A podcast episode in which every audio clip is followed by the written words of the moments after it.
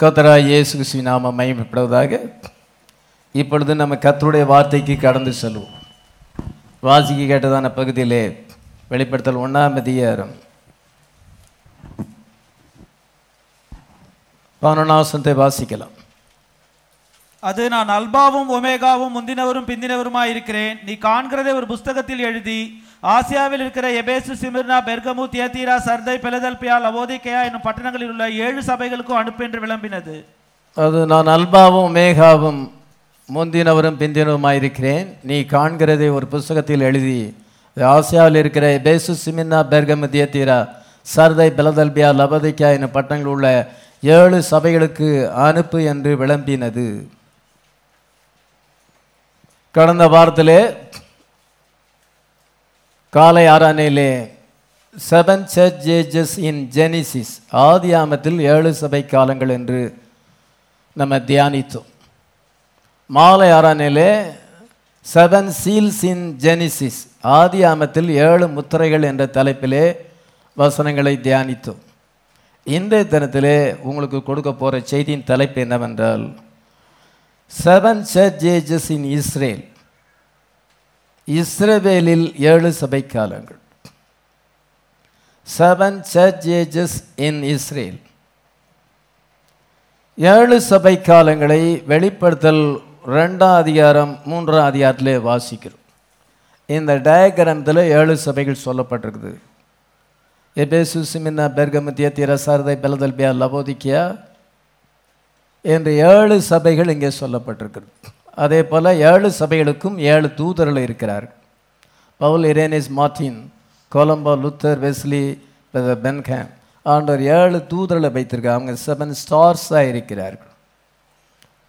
இந்த ஏழு சபை காலங்களும் முத்திரைகளுக்குள்ளே அடங்கி இருக்கிறது. முதல் மூன்று சபை காலங்கள் எபேசு சிமின்னா பெர்கமு அது வந்து முதலாம் முத்திரையில் இருக்கிறது. ஆண்டவர் சிங்கத்தின் ஆவி அனுப்பினார். பிசாசு வெள்ளைக்குறையிலே பிரயாணம் செய்தார்.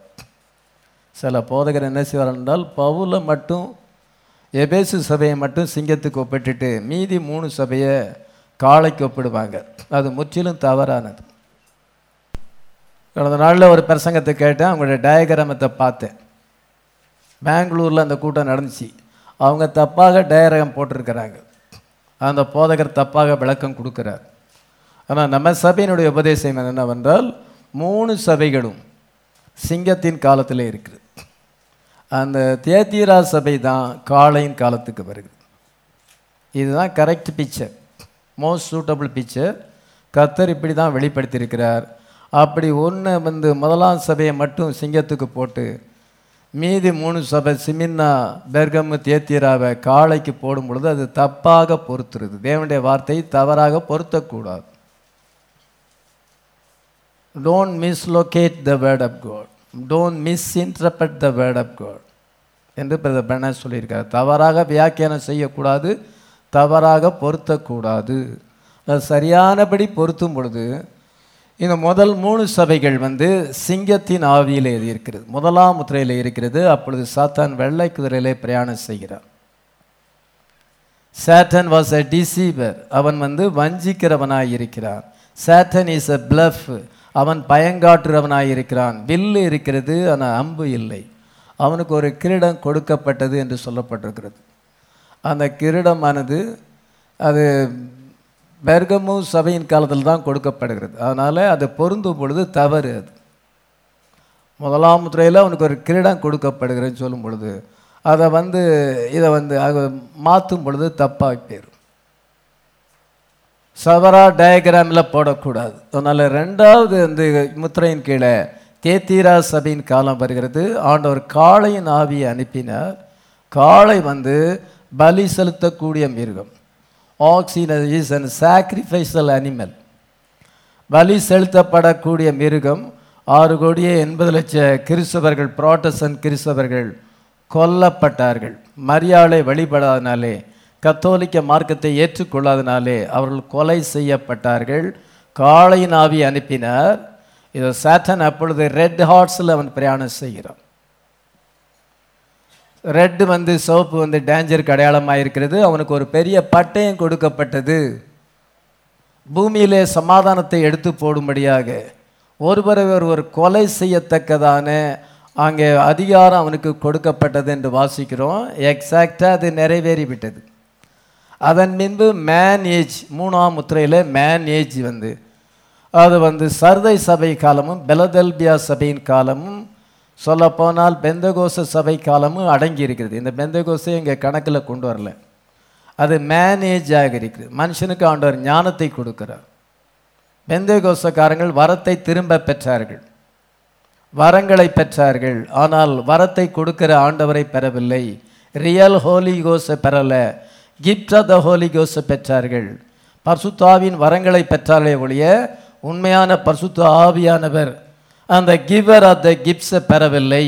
இதை மார்ட்டின் அங்கே முன்பு ஜான் வெஸ்லி இவர்கள் வந்து கத்தோலிக்க மார்க்கத்திலிருந்து அந்த அடிமைத்தனத்திலிருந்து ஜனங்களை வெளியே அழைத்தார்கள். விசுவாசம் பரிசுத்தமாக்குதலுக்கு அழைத்தார்கள். அது எக்ஸாக்டாக நிறைவேறிவிட்டது. இப்பொழுது நம்ம கடைசி காலத்தில் இருக்கிறோம். சோபனங்கள் லவோதைக்காவின் நிலைமை அடைந்து விட்டது. அனலும் இல்லாமல் குளிரும் இல்லாமல் வெறுவெறுப்பாக இருக்கிறது. கத்தர் அவர்களை வாந்தி பண்ணி போடுவேன் அவர்களை கைவிடுவேன் என்று சொல்லுகிறார். அதே சமயத்தில் கத்தர் ஒரு ஈகிள் அனாய்டிங் உடையதான ஒரு ப்ராஃபட் அனுப்பியிருக்கிறார். ஏழாம் சபையின் தூதன். முத்திரைகள் திறக்கப்பட்டு தேவ ரகசியம் வெளிப்படுத்தப்பட்டிருக்கிறது. ஆமேன். நைன்டீன் சிக்ஸ்டி த்ரீலேருந்து ரேப்சர் வரைக்கும் உலகமானது லவோதிக்கால இருக்கிறது. நம்ம லவோதிக்கால இல்லை. நம்ம பிரைட் ஏஜில் இருக்கிறோம். நம்ம ஒமேகா ஏஜில் இருக்கிறோம். ஹalleluya. இந்த சத்தியங்களை வெளிப்படுத்துகிற ரெண்டாம் அதிகாரம் மூணாம் அதிகாரத்தில் வாசிக்கிறோம். பிரதர் பிரணாம் ஏழு சபை காலம் காலம் என்றதான ஒரு பெரிய புஸ்தகத்தை வெளியிட்டிருக்கிறார். டாக்டர் லீ வேல் அதை புத்தகமாக மாற்றியிருக்கிறார். இயேசு கிறிஸ்துவின் வெளிப்பாடு என்று ரெண்டு புத்தகங்களை நம்ம காண்கிறோம். அந்த ரெண்டு புத்தகத்தையும் சுருக்கி அவர் ஒரு புத்தகமாக டாக்டர் லீவெல் அதிக படித்தவர். இங் ஆங்கிலத்தில் அதிக புலமை உள்ளவர். ரொம்ப இங்கிலீஷ் வந்து ஸ்டாண்டர்டாக இருக்கும். ஏழு சபை காலங்கள் புஸ்தகத்தை வாசித்தீங்கன்னா அதிக ஸ்டாண்டர்ட் இங்கிலீஷ். அதை டாக்டர் ஜேக்கப் வந்து தமிழாக்கம் செய்யும் பொழுது ரொம்ப அருமையாக பண்ணியிருந்தார். பின்பு அதை வந்து துல்லியமாக திருத்துகிறோம் என்று சொல்லி அதில் வந்து சில விதமான குளறுபடிகள் செய்திருக்கிறார்கள். அதனால் நமக்கு அந்த புஸ்தகம் இருக்கிறது. அந்த புஸ்தகத்தில் இந்த வெளிப்படுத்தல் ரெண்டாம் அதிகாரம் மூன்றாம் அதிகாரத்தில் சொல்லப்பட்ட எல்லா சத்தியங்களும் அதில் அடங்கியிருக்கிறது. எல்லா டாக்டரின்ஸும் அதில் அடங்கியிருக்கிறது. நம்ம அந்த ஏழு சபை காலங்களை அந்த புஸ்தகத்தில் வாசிக்கிறோம். பைபிளில் வெளிப்படுத்தல் ரெண்டாம் அதிகாரம் மூன்றாம் அதிகாரத்தில் நம்ம வாசிக்கிறோம். இந்த ஏழு சபை காலங்கள் பழைய ஏற்பாட்டில் இருக்கிறது. கடந்த நாளிலே நான் பழைய ஏற்பாட்டிலே ஆதியாமத்தில் அது இருக்கிறது என்று சொல்லி அந்த ஆதியாமம் அங்கே ரெண்டாம் அதிகாரத்தில் இருந்து அது எவ்விதமாக அங்கே ஆதியாமம் இருபத்தி ஓராம் அதிகாரத்தில் ஈசாக்கு அங்கே பிறப்பது வரைக்கும் அது எப்படி இருக்கிறது என்று உங்களுக்கு இந்த ஏழு சபை காலங்களை அங்கே பொருத்தி காண்பிக்கும்படியாக பேரலாக அதை உங்களுக்கு இணைத்து காண்பிக்கும்படியாக கத்தர் கர்த்தர் உதவி செய்தார். இப்பொழுது நம்ம என்ன பார்க்குறோம்? அதே மாதிரி ஏழு சபை காலங்கள் இஸ்ரேவேலில் இருக்குது. அது இஸ்ரேவேலியில் இருக்கிறது. அது ஒன்று ராஜாக்களில் ஆரம்பித்து ரெண்டு ராஜாக்கள் ரெண்டாம் அதிகாரத்தில் முடிவடைகிறது. ஒன்று ராஜாக்கள் புஸ்தகத்தில் இருபத்தி ரெண்டு அதிகாரம் இருக்கிறது. அந்த இருபத்தி ரெண்டு அதிகாரத்தை நீங்கள் படிக்கும் பொழுது அதில் ஏழு சபை காலங்கள் இருக்கிறது. அது ஷேடோ இதை என்ன சொன்னால் இது சிம்பல் அங்கே வெளிப்படுத்தும் விஷயம் அது சிம்பிளாக எழுதப்பட்டிருக்கிறது. இன்றைக்கி நமக்கு ரியாலிட்டியாக அது நிறைவேறிவிட்டது. ஹalleluya ப்ராபசி பிகம் ஹிஸ்டரி தீர்க்க தரிசனமாக சொல்லப்பட்டது இன்றைக்கு வந்து அது நிறைவேறிவிட்டது. பிரதர் பெர்னாம் அந்த அடையாளத்துக்கு பின்னால் என்ன வெளிப்பாடு இருக்கிறது என்பதை கத்தர் அந்த தீர்க்கதரிசி மூலமாக நமக்கு வெளிப்படுத்தி இருக்கிறார் hallelujah we have the full understanding of the word of God we have the fullness of word hallelujah. நான் வந்து ஃபுல்னஸ் ஆஃப் வேர்டை சுமந்து கொண்டிருக்கிறேன். I am carrying the fullness of word in my heart Hallelujah. Fullness of வேர்டை preach பண்ணும்படியாக இயேசு என்னை அழைத்திருக்கிறார். அலலுய்யா அதை நான் சுமந்து கொண்டிருக்கிறேன். அதை என்னுடைய ஹார்ட்டில் சுமந்து கொண்டிருக்கிறேன். அதை ஷேர் பண்ணும்படியாக ஆண்டவர் எனக்கு ஊழியத்தை கொடுத்திருக்கிறார். அலலுய்யா நீங்களும் இதை கேட்கும் பொழுது you have the fullness of word hallelujah நீங்கள் பரிபூர்ணமான வார்த்தையை பெற்றிருக்கிறீர்கள். மெசேஜில் இருக்கிறவங்க பாட்சி வேர்டை பெற்றிருக்கிறாங்க. அதாவது குறைவான சத்தியத்தை பெற்றிருக்கிறார்கள். நிறைவானது வரும் பொழுது குறைவானது ஒளிந்து போகும். இந்த நிறைவான செய்தி வரும் பொழுது நம்ம குழந்தையை போல இருந்ததெல்லாம் மாறிவிடுகிறது. சாபனத்து பீப்புள் தேவனுடைய திட்டத்துக்கு அப்பாலே இருக்கிறார்கள் அந்த ப்ளூ பிரிண்ட்டுக்கு அப்பாலே இருக்கிறார்கள். தேவனுடைய திட்டத்துக்கு அப்பாலே இருக்கிறார்கள்.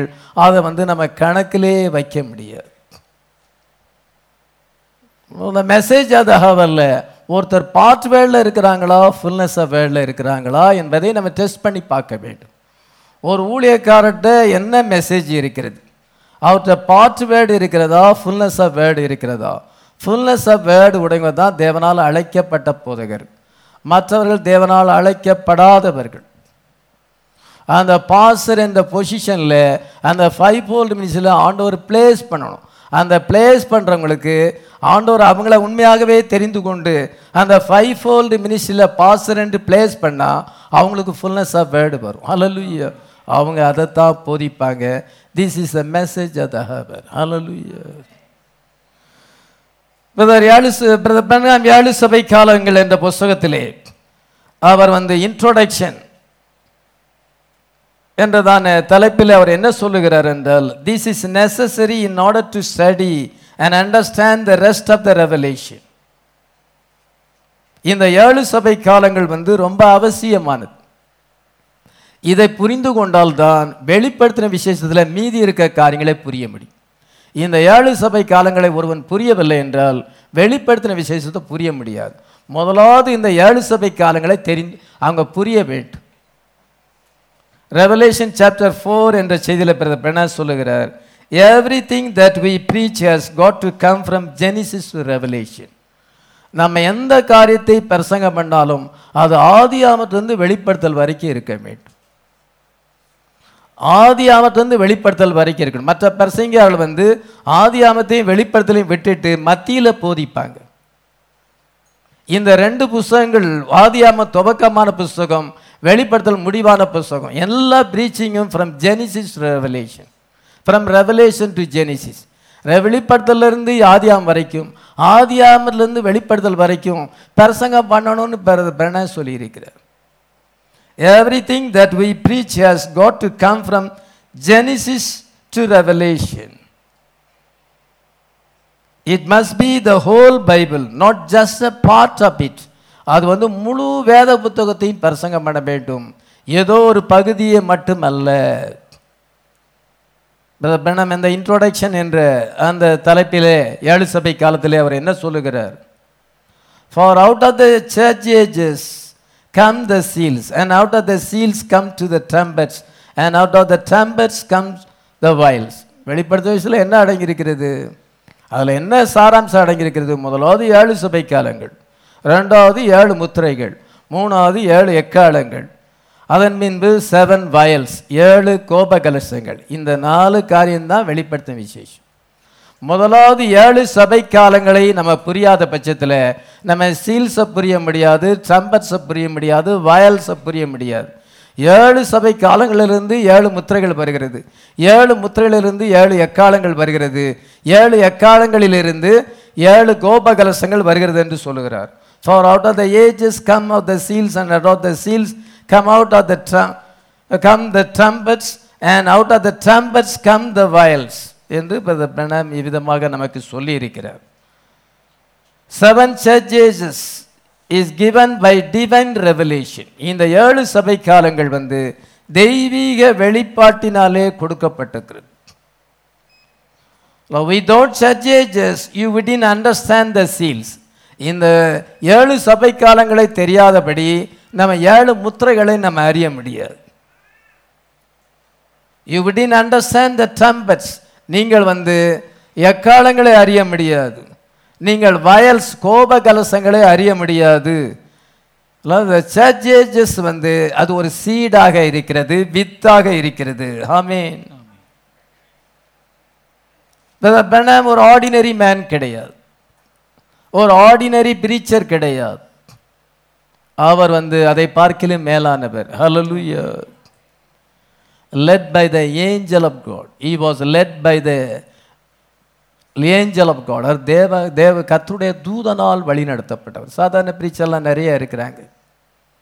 சிலர் எவாஞ்சலிஸ்டின்னு சொல்லி அவங்களுக்கு எந்த ஊழியும் கிடையாது. அப்படியே சுற்றிக்கிட்டு இருப்பாங்க. கரெக்டாக நீங்கள் என்னென்னா எவாஞ்சலிஸ்ட் சுவிசேஷகர் அப்படிம்பாங்க. சுவிசேஷர்னால் சபை கிடையாது ஒரு ஊழியம் கிடையாது. அப்படியே தேசாந்திரியாக சுற்றிக்கிட்டு இருப்பாங்க. அவங்கள நம்ம என்ன கணக்கில் வைக்கணே தெரியல.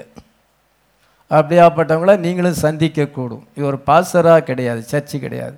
நீங்கள் வந்து முழு நேரம் ஊழியமா? ஆமாம் முழு நேரம் ஊழியம்.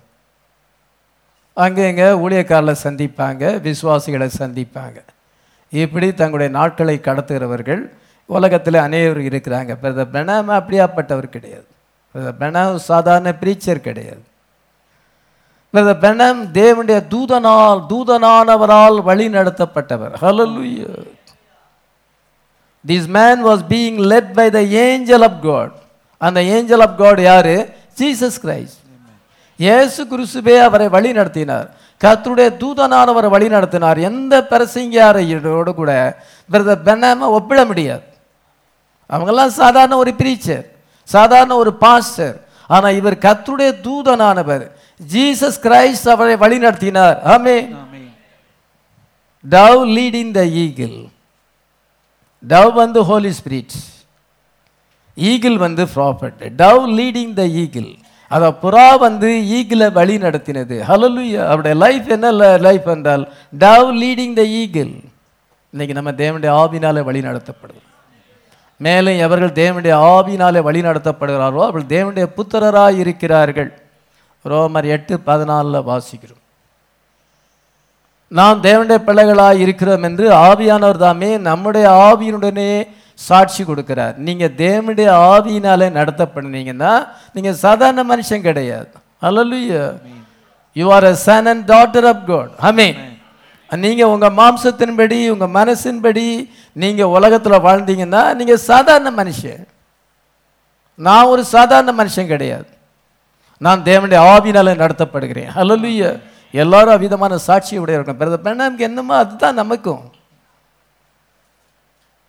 நமக்கும் அதே தான் இந்த மெசேஜில் இருக்க நம்ம தான் நம்ம தேவனுடைய ஆவினால் நடத்தப்படுகிறோமா? மாம்சத்தின்படி நடக்கப்படுறோமா நீங்கள் மாம்சத்தின்படி போனால் உங்கள் வாழ்க்கை குழப்பமும் பிரச்சனையும் நெகட்டிவாக இருக்கும். நீங்கள் தேவனுடைய ஆவியினால் நடத்தும் பொழுது விசுவாசத்தினால் நடத்தும் பொழுது உங்கள் லைஃப் வந்து பிளஸ்ஸிங்காக இருக்கும். ஆசீர்வாதமாக இருக்கும். உங்களை யாருமே ஜெயிக்க முடியாது. ஏனென்றால் நமக்குள்ளே இருக்கிறவர் பெரியவர்.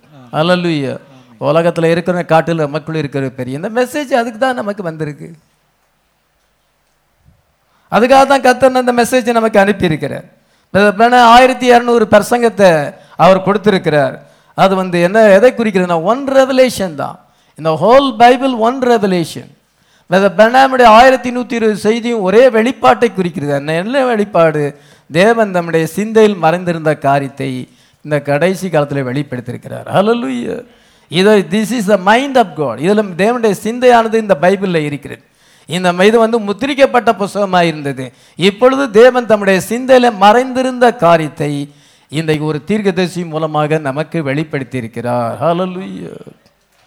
ஆயிரத்தி நூற்றி இருபது செய்தியும் it is the mind of God hallelujah God had in the back parts of mind is ரி is put in the heart of the bride இன்றைக்கி நம்முடைய இதயத்திலே தேவன் தம்முடைய சிந்தையில் மறைந்திருந்த ரகசியங்களை அங்கே போட்டிருக்கிறார். The great great in the back part of of mind is put in the the of the the bride. Hallelujah. எத்தனை பேர் நம்ம அதை ஹார்ட்டில் வச்சிருக்கிறோம்? நான் இதை ஹார்ட்டில் வச்சிருக்கிறேன். தேவன் தம்முடைய சிந்தையிலே மறைந்திருந்த காரியத்தை இன்னைக்கு நம்முடைய ஹார்ட்டில் கொடுத்து இதுதான் பிரைடு பிரைடுனா என்ன அர்த்தம்? அதான் பிரைடு நாங்கள் மணவாட்டி மணவாட்டிம்பாங்க ஏதாவது தேவனுடைய சிந்தை இருக்கிறா நீ உன் மனம் போல போகிறா நீ மாம்சத்தின்படி நடக்கிறா உன் சுய புத்தியின்படி நடக்கிறா அது முடிவோ மரண வழிகள் எப்படி மணவாட்டி மணவாட்டின்னு சொல்ல முடியும்? மணவாட்டின்னா தேவனுடைய சிந்தை அவனுடைய ஹார்ட்டில் போடப்பட வேண்டும். Prophet message reveals the mind of God hallelujah அவருடைய எல்லா சேர்மன்ஸ் அதை தான் வெளிப்படுத்துகிறது நம்ம ஏழு சபை காலங்களை புரியாதபடி வெளிப்படுத்தின விசேஷத்தை புரிய முடியாது. இந்த டினாமினேஷன் ப்ரீச்சர்ஸ் வந்து புரிய முடியாது. ஏனென்றால் அவங்களுக்கு ஏழு சபை காலங்கள்லாம் என்னன்னு தெரியாது. வெளிப்படுத்துகிற விசேஷமே தெரியாது அவங்களுக்கு. கத்த நமக்கு இந்த கிரேட் சீக்ரெட்டை ரிவீல் பண்ணியிருக்கிறார். Hello seven church ages in Israel seven seals in Israel இஸ்ரேலிலே ஏழு சபை காலங்கள் இருக்கிறது. ஏழு முத்திரைகள் இருக்கிறது. அந்த ரெண்டையும் தான் இன்றைக்கு நான் உங்களுக்கு சொல்ல போகிறேன். பில்லர் ஆஃப் ஃபயர் வந்தது. யாத்திராம மூணாவது அதிகாரத்தில் வாசிக்கிறோம். அக்னி சம்பமானது வந்தது. அந்த முட்செடியானது பற்றி எரிந்தது. ஆனாலும் அது வெந்து போகவில்லை. அப்பொழுது மோசே அது என்ன இது? அக்கினி எரிகிறது. ஆனால் முட்செடி பற்றி போக அது ப- அது பற்றி அது சாம்பலாக மாறலை. அது கரிஞ்சு போகலை. என்ன அது? அற்புதம் என்று பார்க்க போகும் பொழுது அதுலேருந்து கத்தர் பேசின மோசே மோசே நீ நிற்கிற இடம் பரிசுத்தமானது. உன் பாதரட்சியை கழற்றி போடு. அப்பொழுது அவர் சொல்லுகிறார் நான் இஸ்ரேல் ஜனங்களுடைய பெருமூச்சை கேட்டேன். நான் அவர்களை எகிப்திலிருந்து அவர்களை விடுவிக்கவும் அவர்களை பாலும் தேனும் ஓடுகிற நலமும் விசாலமான தேசத்திலே கூட்டி சேர்க்கும்படியாக நான் இறங்கி வந்தேன். இதோ உன்னை நான் அனுப்புகிறேன். ஆண்டவரே நான் எம்மாத்திரம் என்னால் அது செய்ய முடியாது. உம்முடைய நாமம் என்ன? ஐ ஆம் தட் ஐ ஆம் நான் இருக்கிறவராகவே இருக்கிறேன்.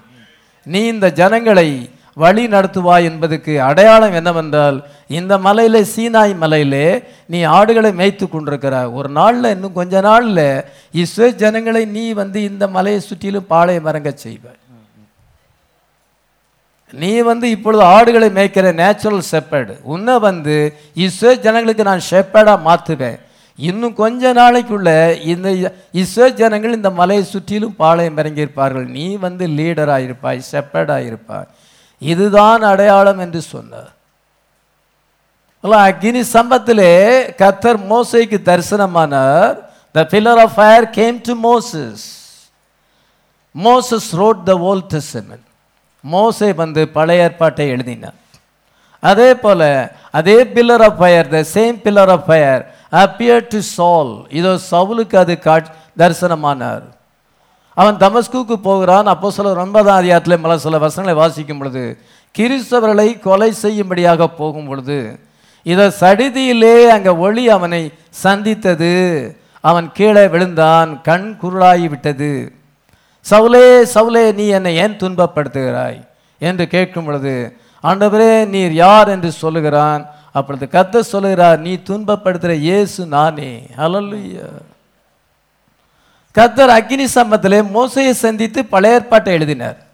பின்பு அதே கத்தர் அக்னி சம்பத்திலே பவுலை சந்தித்து அப்போ சொல்ல ஒன்பதாம் அதிகாரத்திலே பவுலை சந்தித்தார். மோசையை சந்தித்தது மாதிரி தான் பவுலை சந்திக்கிறார். த பில்லர் ஆஃப் ஃபயர் அங்கே வந்தது. The pillar of fire came to Paul அவன் என்ன செய்தான்? He wrote the New Testament அவன் புதிய ஏற்பாட்டை எழுதினான். ஹalleluya அதே தான் அதே பில்லர் ஆஃப் ஃபயர் தான். Hallelujah he had the fullness of revelation. அவனுக்கு வந்து பவுலுக்கு வந்து அவனுக்கு பரிபூர்ண வெளிப்பாடு இருந்தது.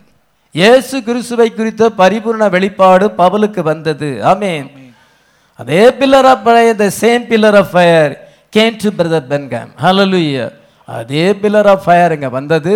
நைன்டீன் ஃபிஃப்டியில் அதை என்ன சொன்னால் ஃபோட்டோ எடுக்கும் பொழுது அப்படியே தலைக்கு மேலே அந்த அக்னி சம்பவம் இருந்தது. டக்லஸ் ஸ்டுடியோவில் அந்த ஃபில்மை கழுவும் பொழுது எல்லாம் blank ஆகிவிட்டது ஒரே ஒரு பிக்சர் அங்கே இருந்தது. அதில் வந்து இப்போ பிரணான் தலைக்கு மேலே அந்த அக்னி ஸ்தம்பம் இருக்கிறது. ஹalleluya அந்த பில்லர் ஆஃப் ஃபயர் மறுபடியும் வந்து பென்காமை அங்கே சந்திக்கும் பொழுது அவர் என்ன செய்கிறார் என்றால் மோசே பவுல் எழுதின ரெண்டையுமே நமக்கு விளக்கம் கொடுத்துட்டார். ஓல்ட் டெசமன் அண்ட் நீ டெசமன் ரெண்டுமே. ஓல்ட் டெசமன் மோசஸ் எழுதினா நீட்ட டெசமன் பால் எழுதினாரு. இந்த ரெண்டைக்குமே நமக்கு விளக்கம் கொடுக்கும் பொழுது we have the fullness of word hallelujah. பெரிய சந்தோஷம் அதுதான். மெசேஜில் வந்திருக்கோம் மெசேஜில் வந்திருக்கிறோம். மெசேஜில் வந்தால் என்னத்தில் வந்திருக்கா? நீ ஃபுல்னஸ் ஆஃப் வேர்டில் வந்திருக்கிறா. இந்த பைபிள் உன் மனசுக்குள்ளே இருக்கு. பிரணாமுடைய வெளிப்பாடெல்லாம் நமக்குள்ளே இருக்குது. ஹalleluya we have the fullness of word hallelujah. உலகத்தின் மக்கள் டினாமினேஷன் பீப்புள் ஆண்டர் கணக்கில் வைக்கல ரிஜெக்டடு இந்த மெசேஜில் நிறைய பேர் பார்ட் வேர்டில் இருக்கிறாங்க. ஒரு சபைக்கு நம்ம போகும் பொழுது அந்த சபை எப்படியாப்பட்ட சபை? ஒரு ஆவிக்குரிய மனுஷன் யோசிக்கணும். இது வந்து நம்ம எந்த சபைக்கு போகிறோம் நம்ம பார்ட் சர்ச்சுக்கு போகிறோம் ஒரு பாசரை சந்திக்கும் பொழுது இவர்கிட்ட பார்ட் இருக்குது ஃபுல்னஸ் ஆஃப் வேர்டு இல்லை. அதுக்காக அவரை போய் நம்ம குற்றப்படுத்துறதில்லை. மனசுக்குள்ளே வச்சுக்கிடணும். நான் அப்படி தான் மனசுக்குள்ளே வச்சுக்கிடுவேன். இவர் அனைட்டட் பிரீச்சரா ஃபுல்னஸ் ஆஃப் வேர்டு வந்திருக்கா? வரல. நம்ம அந்த சபையை தெரிந்து கொள்ளலாமா? தெரிந்து கொள்ளக்கூடாது. அவ்விதமான சபையில நம்ம தெரிந்து கொண்டால் நம்ம ரேப்சரில் போக முடியாது. அங்கே ஃபுல்னஸ் ஆஃப் வேர்டு இல்லை அங்கே போதிக்கிற செய்தியானது நமக்கு ரேப்சரிங் ஃபெய்த்தை கொண்டு வராது. Hallelujah Satan hates Genesis and Revelation Satan hates the these two books இந்த ரெண்டு புஸ்தகங்களை அவன் வெறுக்கிறான். ஆதியாமத்தை வெளிப்படுத்தலையும் வருகிறான் ஏனென்றால் ஆதியாமத்திலே அவனுடைய ஆரிஜின் அங்கே இருக்கிறது. அவன் என்ன பாவம் செய்தான் என்பதை ஆதியாம வெளிப்படுத்துகிறது. அங்கே வெளிப்படுத்துகிற விசேஷம் அவனுடைய அழிவை குறித்தும் அவனுடைய முடிவை குறித்தும் வெளிப்படுத்துகிறது. அது அவனை அம்பலப்படுத்துகிறதா இருக்கிறது. அல்ல Satan is to be exposed இந்த ரெண்டு புஸ்தகங்களும் அவனை வெளிப்படுத்துறப்படினாலே அவனுடைய செயல்களை அம்பலப்படுத்துனாலே அவனுடைய பாவ செயல்களை அம்பலப்படுத்துனாலே Satan hate Genesis and Revelation அதனால் இந்த பிரசங்கியாரில் என்ன சொன்னால் அது பக்கத்திலேயே போக முடியும் அது அவங்க அறிய முடியாது. Genesis and Revelation we hate we hate Satan but we love Revelation hallelujah சாத்தானை நம்ம வெறுக்கிறோம் நம்ம வெளிப்பாட்டை நேசிக்கிறோம். தீர்க்கதரிசி என்ன சொல்லியிருக்கிறார்? A man understand the church Jesus by revelation. The bo- whole book comes open. இந்த ஏழு சபை காலங்களை ஒரு மனுஷன் அறியும் பொழுது புஸ்தகம் எல்லாமே பைபிளில் இருக்க எல்லா புஸ்தகம் அவனுக்கு திறக்கப்படுகிறது. அது சீல்டு புக் அல்லது ஓப்பன் புக்காக மாறுகிறது. அல்லலுயா இப்பொழுது நம்ம செய்திக்கு வர வேண்டும். நான் இப்பொழுது அந்த ஏழு சபை காலங்களை உங்களுக்கு எப்படி அது இசைவெளியில் இருக்கிறது என்பதை விளக்கி காண்பிக்க விரும்புகிறேன். முதலாவதாக அது ஒன்று ராஜாக்கள் அது ஆரம்பிக்கிறது. ஒன்று ராஜாக்கள் அது ஆரம்பித்து ரெண்டு ராஜாக்கள் ரெண்டாம் அதிகாரத்தில் அது முடிவடைகிறது. அது சாலோமனில் ஸ்டார்ட் பண்ணி எலஜாவில் முடிகிறது. Seven church ages in Israel hallelujah Israel had the seven churches Israel ஜனங்களுக்கு ஏழு சபை காலங்கள் இருந்தது. அது எங்க ஆரம்பிக்கிறது? சாலோமோன் காலத்தில் ஆரம்பிக்கிறது. சாலோமன் ஏஜ் எப்படி சொல்லப்பட்டிருக்குன்னா கோல்டன் ஏஜ் ஆஃப் இஸ்ரேல் என்று சொல்லப்பட்டிருக்கிறது. த குயின் ஆஃப் ஷீபா அறுபத்தொன்னாம் வருஷம் ரெண்டாம் மாதம் பத்தொன்பதாம் தேதியிலே பிரதர் விதமாக பிரதர் பிரண விதமாய் சொல்லுகிறார் the queen of south came from uttermost part of the known well to hear the wisdom of Solomon சாலமோனின் ஞானத்தை கேட்பதற்காக சேபா நாட்டு ஸ்ரீ பூமியின் கடையாந்தரங்களிலிருந்து வந்தாள். Solomon was a great man of God Solomon ஒரு தேவனுடைய மகத்தான மனுஷன். God gave a gift is gift was discernment ஆவிகளை பகுத்தறிய தக்கதான வரத்தை கத்தர் அவனுக்கு கொடுத்திருந்தார். That was Israel golden age Israel ஜனங்களுடைய பொற்காலம் என்னவென்றால் அது சாலோமனின் காலம்தான். சாலோமனின் நாட்கள் வந்து இஸ்ரவேலின் பொற்காலமாக இருந்தது. They were all with one accord எல்லாரும் ஒரே மனசாக இருந்தார்கள் giving praise to what God had done for them கத்தர் அவர்களுக்காக செய்தவர்களுக்காக தேவனை துதித்தார்கள். Every one of them rallied around the great gift சாலமனுக்கு கொடுத்த வரத்தை சுற்றி எல்லாரும் அங்கே ஐக்கியப்பட்டு களி கூர்ந்தார்கள். அந்த வரத்தை மதித்தார்கள். அந்த வரத்தை சுற்றிலும் அவர்கள் ஐக்கியப்பட்டார்கள். Rallied around the great gift and Israel was at peace with the rest of the nation எல்லா தேசங்களோடும் இஸ்ரேல் சமாதானமாக இருந்தது யுத்தம் என்பதே இல்லை. அவன் ஃபார்ட்டி இயர்ஸ் இஸ்ரேலை ஆளுகை செய்யும் பொழுது அது it is the golden age of Israel ஹலலு ஆதியாமம். ஆதியாமம் இல்லை ஒன்று ராஜாக்கள் நாலாம் அதிகாரம் இருபது இருபத்தொன்று வாசிக்கலாம். யூதாவும் இஸ்ரவேலும் கடற்கரை மணலத்தனை ஏராளமாயிருந்து புசித்து குடித்து மகிழ்ந்து கொண்டிருந்தார்கள். நதி தொடங்கி பெலிஸ்தர் தேச வழியா எகிப்தின் எல்லை மட்டும் இருக்கிற சகல ராஜ்யங்களையும் சாலமோன் ஆண்டு கொண்டிருந்தான். அவர்கள் சாலமோனுக்கு காணிக்கைகளை கொண்டு வந்து அவன் உயிரோடு இருந்த நாளெல்லாம் அவனை சேவித்தார்கள். இது என்ன எழுதப்பட்டிருக்கிறது?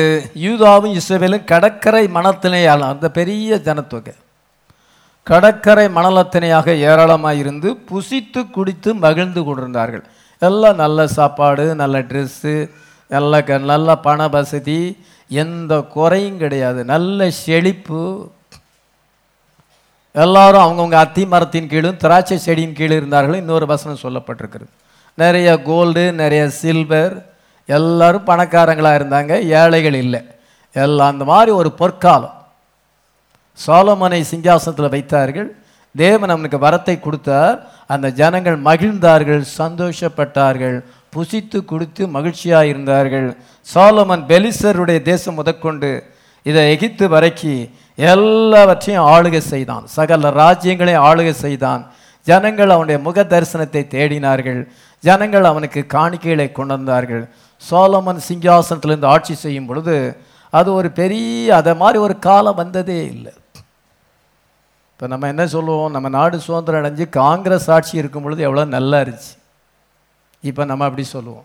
இப்பொழுது இருக்கிற ஆட்சியில் எவ்வளோ உபத்திரங்கள்? விவசாயிகள் வந்து ரெண்டு மாதத்துக்கு மேலே ஸ்ட்ரைக் பண்ணிக்கிட்டு இருக்கிறாங்க. குளிரிலையும் பனியிலையும் அவங்க இருந்து ஸ்ட்ரைக் பண்ணி கொண்டிருக்கிறாங்க. இன்னும் அரசாங்கம் வந்து சட்டத்தை வாபஸ் பண்ண மாட்டேன்னு சொல்லுது இவ்விதமாக நார்த் இந்தியாவில் நடந்துகிட்டு இருக்குது. சிலரை வந்து அங்கே உபத்திரப்படுத்தி கொலை செய்கிறார்கள். இது இந்த மாதிரி ஒரு ஆட்சியை நம்ம இன்னைக்கு இருக்கிறோம் ஆனால் காங்கிரஸ் ஆட்சி எப்படி இருந்ததுன்று நம்ம முன்னால் இருக்க ஆட்சியை சொல்லுவோம். அதே போல் இஸ்ரேல் நாட்டில் வந்து அந்த சாலமனின் ஆட்சி வந்து எவ்வளோ நல்லா இருந்தது. அது ஒரு பொற்காலமாக இருந்தது. ஹலலுய்யா அதெல்லாம் இருக்கட்டும் நீங்கள் மெசேஜில் இருந்து உண்மையாகவே வார்த்தை நேசித்தா உங்களுடைய வாழ்க்கை வந்து பொற்காலமாக இருக்கும். எத்தனை விசுவாசிக்கிறோம்? நம்ம வந்து ஜெபம் பண்ணு ஒரு மணி நேரம் ஜெபம் பண்ணுனா ஜெபம் பண்ணக்கு மனசு இல்லை சாயங்காலம் ஜெபிக்கலாம். சாயங்காலம் வந்த பிறகு நைட்டு ஜெபிக்கலாம். நைட்டு வந்த பிறகு மணி பத்தாயிரம் ஜெபிக்க முடியாது. பைபிள் படிக்க மனசு வராது. செல்ஃபோன் பார்க்க மனசு வரும். பைபிள் அஞ்சு அதிகாரம் படிக்க மனசு இல்லை நீங்கள் ஒன் ஹவர் ஜோம் பண்ணால் நான் ரெண்டு ஹவர் ஜெபம் பண்ணணும் ஏன்னா நான் தேவனுடைய ஊழியக்காரனாக இருக்கிறேன் நீங்கள் அஞ்சு அதிகாரம் படித்தா நான் பத்து அதிகாரம் படிக்கணும். நீங்கள் ஒரு நாள் உபவாசம் இருந்தால் நான் ரெண்டு நாள் உபவாசம் இருக்கணும். உங்களை விட நான் டபுளாக செய்யணும். அப்போ தான் நான் உண்மையான ஊழியக்காரனாக இருக்க முடியும். உங்களுக்கு சொல்கிறத நான் கடைப்பிடிக்காமல் நான் எதையும் சொல்ல முடியாது. இதுதான் பாஸ்டருடைய சாணம் தான் சாத்தான் வந்து அதிக தடைகளை கொண்டு வருவான். ஜெபிப்பதுக்கும் வேதத்தை வாசிப்பதுக்கும் விட மாட்டான். பல காரியங்கள் டிஸ்ட்ராக்ஷன் ஏற்படும். பல காரியங்கள் குறுக்க வரும். அதெல்லாம் ஜெயிச்சு நீங்கள் அப்படி செஞ்சீங்கன்னா உங்கள் வாழ்க்கை பொற்காலமாக இருக்கும். எத்தனை பேர் பிலீவ் பண்ணுறோம் சந்தேகமே கிடையாது. உங்கள் வாழ்க்கை பொற்காலமாக இருக்கும். இந்த உலகத்திலே எவ்வளோ ட்ரபுள்ஸ் இருந்தாலும் அங்கே அரசாங்கத்தினாலும் சுற்றுப்புற சூழ்நிலையினாலும் எவ்வளவு போராட்டங்கள் இருந்தாலும் அதன் மத்தியிலையும் நீங்கள் பொற்காலமாக இருக்க முடியும். உங்கள் காரியங்களெல்லாம் ஜெயமாக இருக்கும். செஞ்சு பாருங்க ஜெயமாக இருக்கா இல்லைன்னு பாருங்க. அல்லது நம்ம அப்படி செய்யாட்டா ஒரு நேரத்தில் வியாதி வரும் ஒரு நேரத்தில் பிரச்சனை வரும். அந்த நேரத்தில் ஆண்டவரே ஆண்டவரேன்னு கூப்பிடுவோம் நல்லா நேரம் இருக்கும் பொழுது ஆண்டவரை தேடாமல் பின்பு உத்திரம் வரும் பொழுதும் யா வியாதி வரும் பொழுதும் நஷ்டம் வரும் பொழுதும் அந்த நேரத்தில் ஆண்டவரே ஆண்டவரே குழந்தைக்கு சோமெல்லாம் அந்த நேரத்தில் ஆண்டவரே ஆண்டவரேங்கிறது. ஆபத்து வரும் பொழுது அந்த நேரத்தில் கூப்பிடுவீங்க. நீங்க வந்து ரெகுலரா ஜெபிக்கிறவங்களா இருந்தா அந்த ஹேபிட் உங்களுக்குள்ள இருந்தா சோதனை வரும்பொழுது உங்களுடைய ஜெபம் வந்து உங்களை சூழ்ந்து கொள்ளும். ஹalleluya அது உங்களை டச் பண்ணாதபடி சூழ்ந்து கொள்ளும். இதுதான் பைபிள் எழுதியிருக்கு இதற்காக சகாயம் கிடைக்கும் பொழுதெல்லாம் அவன் தேவனை நோக்கி வேண்டுதல் சொல்வான் அப்பொழுது மிகுந்த ஜலப்பிரகம் வந்தாலும் அது அவனை அணுகாது. அந்த ஜலப்பிரவா என்று சொல்லும் பொழுது அது சோதனைகள். மிகுந்த ஜலப்பிரகம் வந்தாலும் அது அவனை அணுகாது. ஏனென்றால் அவனுக்கு சகாயம் கிடைக்கும் பொழுதெல்லாம் நேரம் கிடைக்கும் பொழுதெல்லாம் அவன் கத்தனை நோக்கி ஜெபிக்கிறான். கிறிஸ்டியன் லைஃபே வேர்ட் அண்ட் ப்ரேயர் தான். அந்த வேர்ட் அண்ட் ப்ரேயர் இல்லாமல் கிறிஸ்தவ வாழ்க்கை எத்தனை பேர் செய்கிறாங்க இங்கே கூட ஒரு சிலர் அவிதமாக இருந்தால் மாற்றிக்கொள்ளுங்கள் கத்தருடைய வாழ்க்கை சமீபமாக இருக்குது. நம்ம அதெல்லாத்தையும் மாற்றிக்கொள்ள வேண்டும். நம்ம கொஞ்சம் பிரயாசப்பட வேண்டும். இல்லை சோலமுனுடைய எல்லா ராஜ்யம் பொற்காலமாக இருந்தது அது எதுக்கு அடையாளமாக இருக்கிறது அப்போஸ்தலிக் ஏஜுக்கு அடையாளமாக இருக்கு அது வந்து எபேசியன் சர்ச்சுக்கு அடையாளமாக இருக்கு சோலோமனின் காலம் பொற்காலம். அதாவது எபேசியன் சர்ச்சி இது ஆக்ஸ் ஆஃப் அப்போசலில் நம்ம பார்க்கும் பொழுது அங்கே வந்து பசுத்தாவி ஊற்றப்பட்டது. சின் ஃப்ரீ சர்ச் அந்த சபையில் பாவம் இல்லை. கெட்ட பழக்கம் இருக்கிறவங்க அந்த சபைக்கு வரல. குடியை குடிச்சுக்கிட்டு சபைக்கு வரக்கூடாது. பார்க்க போட்டுக்கிட்டு சபைக்கு வரக்கூடாது. அப்படியாப்பட்டவங்க அங்கே கிடையாது. அப்போ சில காலத்தில் ஒரு பாவி கூட இல்லை. பாவி இருந்தால் ஆண்டவர் அடித்து போட்டுறாரு சாவடிச்சு போட்டுருவார் அனனியா சப்பீராவை சாப்பிடிச்சு போட்டார் பொய் சொன்னதுனால. கணவனை மனைவி ரெண்டு பேரும் ஒன்றுபட்டு பொய் சொன்னாங்க. அடித்து போட்டார். இன்றைக்கி பொய் தாராளமாக பேசுகிறாங்க பாசருக்கு எது தெரிய போகுது? ஆண்டவருக்கு தானே தெரியும். ஆண்டவருக்கு மறைச்சிக்கலாம் பாசத்தை பொய் சொல்லிடலாம். இன்னைக்கு அப்படி மனுஷங்க இருக்கிறாங்க. நம்ம பேசுறது உண்மையா பொய்யா? அதான் அப்படியே பொய்யை மறைக்கிறதுக்கு ஒரு பொய்யை மறைக்க ஒன்பது பொய்யை போட்டு ஒரு காரியத்தை ஒரே வேர்டில் சொல்றதுக்கு அம்மாவா இல்லையா? அதான் எஸ்ஸா நோவா அதை விட்டுட்டு நம்ம பல காரியங்களை போட்டு இழுத்துக்கிட்டு இருக்கும் பொழுது அது பொய்ங்கிறது உறுதிப்படுது. நீ செஞ்சியா? செஞ்சேன். முடிஞ்சு போச்சு. அல்லது செய்யலை. அதை வந்து என்ன செய்ய நான் செஞ்சதை மறைக்கிறதுக்கு ரொம்ப நேரம் அரை மணி நேரம் இழுப்பாங்க. அது இது இது இதுன்னு இழுக்கிறது. அதுலேயே அது பொய்ன்னு தெரியுது. உண்மைன்னா கரெக்டாக சொல்லுவாங்க. உங்கள் வாய்ப்பிறப்பிலே தெரிஞ்சுக்கலாம். அதனால பாருங்க இதை மாதிரி அந்த அப்போ சில காலத்தில் பொய் சொன்னவங்க இருக்க முடியும் பேதர்கிட்ட வந்து பொய் சொன்னாங்க. உடனே செத்துட்டாங்க. அப்போ சொல்ல அஞ்சாவது இடத்துல வாசிக்கிறோம். அவ்வளோ பவர்ஃபுல் சர்ச்சாக இருந்தது. இதை பேதுரு நிழல் பட்ட மாத்திர வியாதிகள் சுகமானது.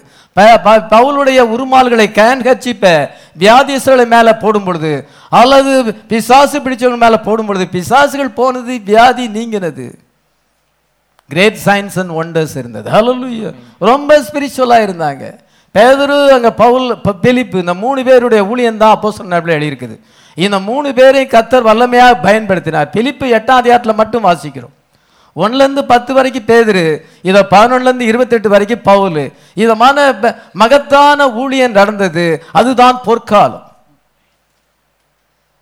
எபேசு சபையானது அது பொற்காலமாக இருந்தது. உன்னதமான சபை ஆவிக்குரிய வரங்களை எல்லாருமே பெற்றிருந்தார்கள். எபேசியர் ஒன்று மூணு.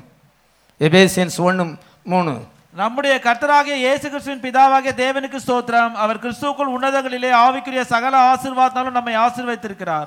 இதோ உன்னதங்களில் உள்ள சகல ஆசீர்வாதத்தினாலும் ஆவிக்குரிய ஆசீர்வாதத்தாலும் நம்மை ஆசீர்வதித்திருக்கிறார். Amen amen. He hath blessed us with all spiritual blessing in heavenly places in Christ. சோலமன்ல நேச்சுரல் blessing. இங்கே வந்து spiritual blessing. Hallelujah Old Testament natural அது ஷேடோ இது ரியாலிட்டி ஆமென் இது சப்சன்ஸ் இது பொருளாக இருக்குது. பழைய ஏற்பாடு நிழலாக இருக்கிறது புதிய ஏற்பாடு பொருளாக இருக்கிறது அது நேச்சுரலாக இருக்குது நேச்சுரல் பிளஸ்ஸிங் ஆப் சாலமனில் இது வந்து ஸ்பிரிச்சுவல் பிளஸ்ஸிங் இப்போ என்ன? ரெண்டுமே சேர்த்து கிடைக்கும். எத்தனை பேர் விசுவாசிக்கிறோம்? பிரதர் என்ன செய்தார்? பவுலையும் அங்கே பழைய ஏற்பாட்டையும் புதிய ஏற்பாட்டையும் சொல்லுகிறார். அதனால இப்பொழுது நேச்சுரல் பிளஸ்ஸிங்கும் உண்டு உங்களுக்கு ஸ்பிரிச்சுவல் பிளஸ்ஸிங்கும் உண்டு. எவரையும் மேன்மைப்படுத்தவும் பலப்படுத்தவும் அவருடைய கரத்தினால் ஆகும். ஹalleluya ஒன்று நாளாம இருபத்தொன்பது பன்னிரெண்டுல எவரையும் மேன்மைப்படுத்தும் என்னுடைய தொழில் இப்படி இருக்குது என்னுடைய நிலைமை இருக்கிறது என்னுடைய பேக்ரவுண்டு ஃபேமிலி பேக்ரவுண்டு விதமாக இருக்கிறது. அதெல்லாம் ஏன் பேசுறீங்க? ஆண்டவருக்கு அதெல்லாம் ஒண்ணுமே கிடையாது. அதெல்லாம் அவர் ஒன்று எல்லாத்தையும் அதெல்லாம் மாத்திடுவார். அந்த சூழ்நிலைகளையும் உங்களுடைய பேக்ரவுண்டையும் பேசக்கூடாது. நீங்கள் ப்ராமிஸை தான் பார்க்கணும். ஒன்று நாளாகவும் இருபத்தொன்பது பன்னெண்டில் எவரையும் மேன்மைப்படுத்தவும் பலப்படுத்தவும் அவருடைய கரத்தினால் ஆகும். ஐஸ்வர்யம் கனமும் அவராலே வருகிறது. Hallelujah riches and honour comes from God hallelujah. Riches வேணும் ஹானர் வேணும். அது தேவனிலேருந்து வருகிறது. சூழ்நிலையே பார்க்காதங்க. அதெல்லாம் சூழ்நிலெல்லாம் ஆண்டவருக்கு நத்திங் அதெல்லாம் ஒண்ணும் இல்லாம இன்னைக்கு அழுகை தோன்றும். காலையில அங்கே சந்தோஷம் வரும். ஒரு நாள் ராத்திரிக்குள்ள எல்லாத்தையும் மாத்திருப்பார் நம்ம அவிதமான கத்தரை நம்ம ஆராதிக்கிறோம். ஹalleluya நம்ம விசுவாசம் நமக்கு தேவை. அதில் சாலமோனுடைய காலம் வந்து கோல்டன் ஏஜாக இருந்தது. அதே போல் அப்போ சில காலத்தில் வந்து எல்லாரும் பரிசுத்தாய் பெற்று எல்லாரும் பரிசுத்தமாக இருந்தாங்க பாவிகள் கிடையாது. ஒரு பாவி கூட அந்த சபையில் கிடையாது. பாவிகள் நீதிமான்களுடைய சபையில் நிலை நிற்பதில்லை அதனால் ஒரு பதரும் கிடையாது. எல்லாமே கோதுமை மணி தான் எல்லாமே அது சீடு தான். அது கிரைன் முத்தின கிரைன் தான். அதுதான் கோல்டன் ஏஜ் அல்லலுய ஆமென். இப்போ சவுல ராஜாவாக மாற்றும் பொழுது சவுல் வந்து பெஞ்சமின் கோத்திரத்தை சேர்ந்தவன். ஆனால் சிங்காசனமானது யாருக்கு கொடுக்கப்பட வேண்டும்? யூதா கோத்திரத்துக்கு கொடுக்கப்பட வேண்டும். முதல் ராஜா சவுல். அந்த சவுலில் கோல்டன் ஏஜ் ஆரம்பிக்கலை. எபேசியன் சர்ச் ஏஜ் ஆரம்பிக்கலை. Seven church ages ஆரம்பிக்கலை.